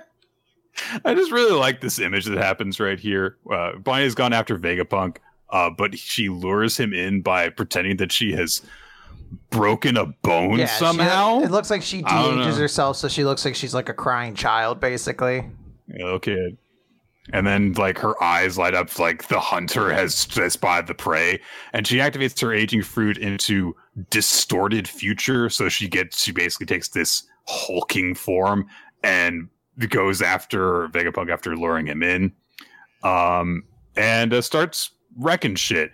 And Vegapunk brings up, like, look, if you if you kill me, it won't solve anything. But uh, Bon... Bonnie stabs him with her pipe and uses her age skewer ability, which pops out uh, Vegapunk's age and turns him into a little kid in a way that uh, actually is very similar to how her dad's power works. Hmm. Um. So she's turned Vegapunk into a little kid, and he's immediately like, "No, give me back my age and my experience and stuff." And Bonnie's like, "Look, my heart doesn't work on living things. Definitely, shut the fuck up. Why'd you kill my dad, you asshole?" um, we cut away before anything stops there. Kuma's climbing up a wall, uh, while Vegapunk insists to Bonnie, "If I tell you, it will only hurt you. I made a promise to Kuma that I would never tell you the reason why." And Bonnie, of course, is like, "That's fucking bullshit. I don't believe that." Or that. It's like, you turned him into a mindless machine, took away his free will. He's he's basically dead. Uh, you, I, you're a liar. My father would never just choose to die and leave me behind. You have killed him. And Vegapunk says, like, "Look, it was hard for me, too. I don't want to remember what happened. He was a great man. He was my good friend. And I love him. But I can't tell you." Uh, and Bonnie uh, goes into child abuse mode, which is I don't know, because the Vegapunk's not actually a yeah. child. I think it's oh, funny. It's really funny. So, um, but she gets. She hears a beeping noise and goes to investigate it. And Vegapunk's like, "No, no, d- don't, don't, no! It, uh, it's, that's nothing. It has, it has nothing to do with with, it with Kuma." Fucking paw print symbol. On it. Like, I shouldn't have done that. That was a dumb move on my part. Smartest man in the world, and I really did a dumb move there. Uh, Bonnie decays the lock off with her aging ability, which is pretty cool. Uh, opens up the door, and there's just a giant paw paw bubble floating in the middle of the room. Uh, and so she goes up to it, and Vegapunk flashes back to how it got here, which is that Kuma had his memories pushed out so that he could uh, forget uh, something. Uh, and, uh, you know, that that happened. Vegapunk says, "Don't touch it. That's pain. It's it's enough pain to be lethal." And Bonnie's like, "No, it's not. I know my father's powers." So she reaches out for it. She realizes this is my dad's Aww. memory. Uh, meanwhile, Kuma's fighting with a with a bunch of uh, Marines uh, who are trying to uh, stop him from rampaging through all the cities and stuff that he's going through on the way to Egghead. Uh, Lushi is, and company have somehow made their way into the lava phase in the Egghead Dome uh, because apparently there was a systems malfunction. Mm. Uh, and now they're like, oh, well, shit. It's a good thing Z- Zoro and Bro- Brook are down there, so they should be able to hold their own. Uh, but Vegapunk one says, no, nah, no, nah, the odds are worse than what you think because the Seraphim have reached us too. We're, we're fucking screwed. Uh, there's all these super elite enemies uh, uh, heading towards... towards us. Uh, so they kind of go over a bunch, like a bunch of the situation. Um, and there's like an authority chip breakdown thing, uh, and how bad things are, uh, and um, stuff. And Sanji's like, I want to do a thing because I'm a pervert. Uh, just the stuff happening. Brook and Zoro are facing down against Kaku, uh, who is like, you know, yeah. You can't, you can't beat me. You can't cut me. And he's like winding his neck around in this weird uh, pattern. And he has a technique called Kilimanjaro, which is pretty great. Um, and but uh, Zoro's like, look, I've fought a lot of wriggling things on Wano, and I'm kind of sick of it now. So I'm just gonna kick your ass and get rid of you. Uh, he knocks Kaku on his ass. Lucci issues an order to destroy the lab to the Seraphim. And uh, Nami start and Usopp start to panic, uh, and the lab gets cut apart and blasted apart by all their different attacks. The building's starting to collapse around them, um, and then uh, as Kaku starts to gloat over it, uh, Stussy bites him in the neck, and he collapses. And Lucci looks to Stussy and is like, "What are you doing?" And Stussy says, "I just put him to sleep. And now I'll ask you to do the same." And we are introduced to a clone of Miss Buckingham Stussy of the Rocks Pirates. Yay! the first, the first successful clone experiment. Oh boy! One of the most anti-hype moments in One Piece for me. I was just like. I knew it was going to be something with her, but I was like, God, I cannot tell you how much I don't give a shit about the Rocks Pirates. Yeah, I think I was like, I just don't. Oh, hey, Nick, it turns out uh, this is also a side twist reveal that uh, Weevil's master, whatever her name is, that she was also part of the Rocks Pirates then, because that's who this is a clone uh-huh. of, because her name is Miss uh-huh. Buckingham. Uh, or Miss Bucky, I yeah. think was the name she used. So there, now we have that revealed too. I, I just, nah. I don't know. I, I very much was just like felt. But the lore, Quinn. All people care about is the lore. Pacing, who cares? yeah. Uh, lore. Until we get whatever fucking flashback we're supposed to get about Rox D. Zebek or whatever his fucking name is. I, I don't care about this. I don't I don't care about any part of this, unfortunately. All right, that is it for Weekly Manga Recap this week, everyone. Favorite chapter in M V P. What a weird roller coaster. We yeah, it felt week. like we almost should have reversed the series order because we were much more positive on everything at the yeah. beginning. Um, whew, this one's tough. This one is yeah. tough. I think I'm going to give my chapter of the week to Undead Unluck, which was real. I know. Uh, here's the thing. My M V P one hundred percent has to be Gentle. Like, it just has to be. Hmm. And I'm also like, does it also just win my chapter of the week as well? Because it's it's really, really cool. Um, yeah, screw it. I'm going to give it... I, I'll give both of them to My Hero. My Hero and then, and then Gentle are going to be my uh, chapter character of the week. Cool, cool. Uh, I specifically do not like double dipping. Uh, I've done it sometimes before. Uh, I was tempted to in this case, but I'm going to make my chapter of the week My Hero Academia, and I'm going to actually make my character of okay. the week be Margaret, because didn't expect the jumping over the police line and teasing the bad guy to save the day moment. Um, I, I always like the big unexpected thing. Uh, things in yeah. different series, so that's going to be that. All right, uh the audience, by the way, has a tie between Undead Unluck and My Hero for the chapter of the week, and then Gentle, of course, ran away with character of the week. Yeah, we gotta respect Gentle. Okay, guys, that is gonna do it for this episode of Weekly Manga Recap. Uh it's been A Two weeks one. since I lost uh, you or just, whatever. I don't remember the name of the, how the song goes, but yeah, something, something, something Sailor Moon, uh, or that might be a different one. I don't know. Okay, uh, it's been Weekly Manga Recap here on Twitch dot T V slash Rolo T for the live broadcast. That's right, we go live on Wednesday evenings here from the Streamy Times. If you want to know exactly when it goes live, you can follow us on social media at RoloT, at NickFTime, at W M R Podcast, and also join the Discord server. Participate in conversations and chats about the chapters that we are reading, the series that we're reading for recommendation, et cetera. You can also participate in bi-weekly game nights and, again, get alerts on that stuff. You can also be redirected to the Google Doc maintained by Ninja X three I, which keeps track of all sorts of fun statistics, such as, you know, stuff that was covered at the beginning of the year that Nick will have forgotten about in one year's time. So look forward to twenty twenty-four uh, for that kind of stuff, as I forget about this whole bus thing on Spy Family entirely. one hundred percent. Will you be able to remember the, the Chainsaw um, Man chapter? I don't know. Like, it's a great moment, but it's a very innocuous is, yeah. moment, you know? So, um, we want to thank everyone who supports us on patreon dot com slash weekly manga recap if you want to support the show financially.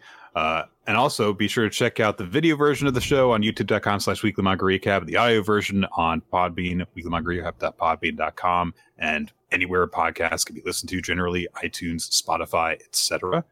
And we also want to thank Milo Jack Stillitz and Wizard Del Chitter for creating the opening sequence to the video version of the show, and Steve Mann, whose title cards you can see on some episodes as well. His art can be found at twitter dot com slash Steve Mann Art, and Steve Mann Art pretty much anywhere that boobs can yep, be drawn. Just on Just type it in. You'll find boobs.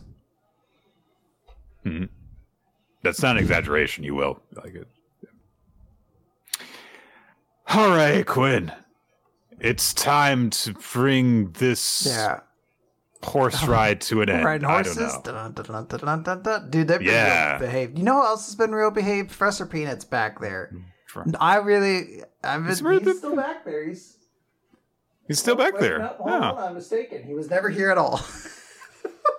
Ah, that explains it. I really thought, I was like, look at my little man. He's so polite. And I looked over and was like, never mind. He left probably hours ago.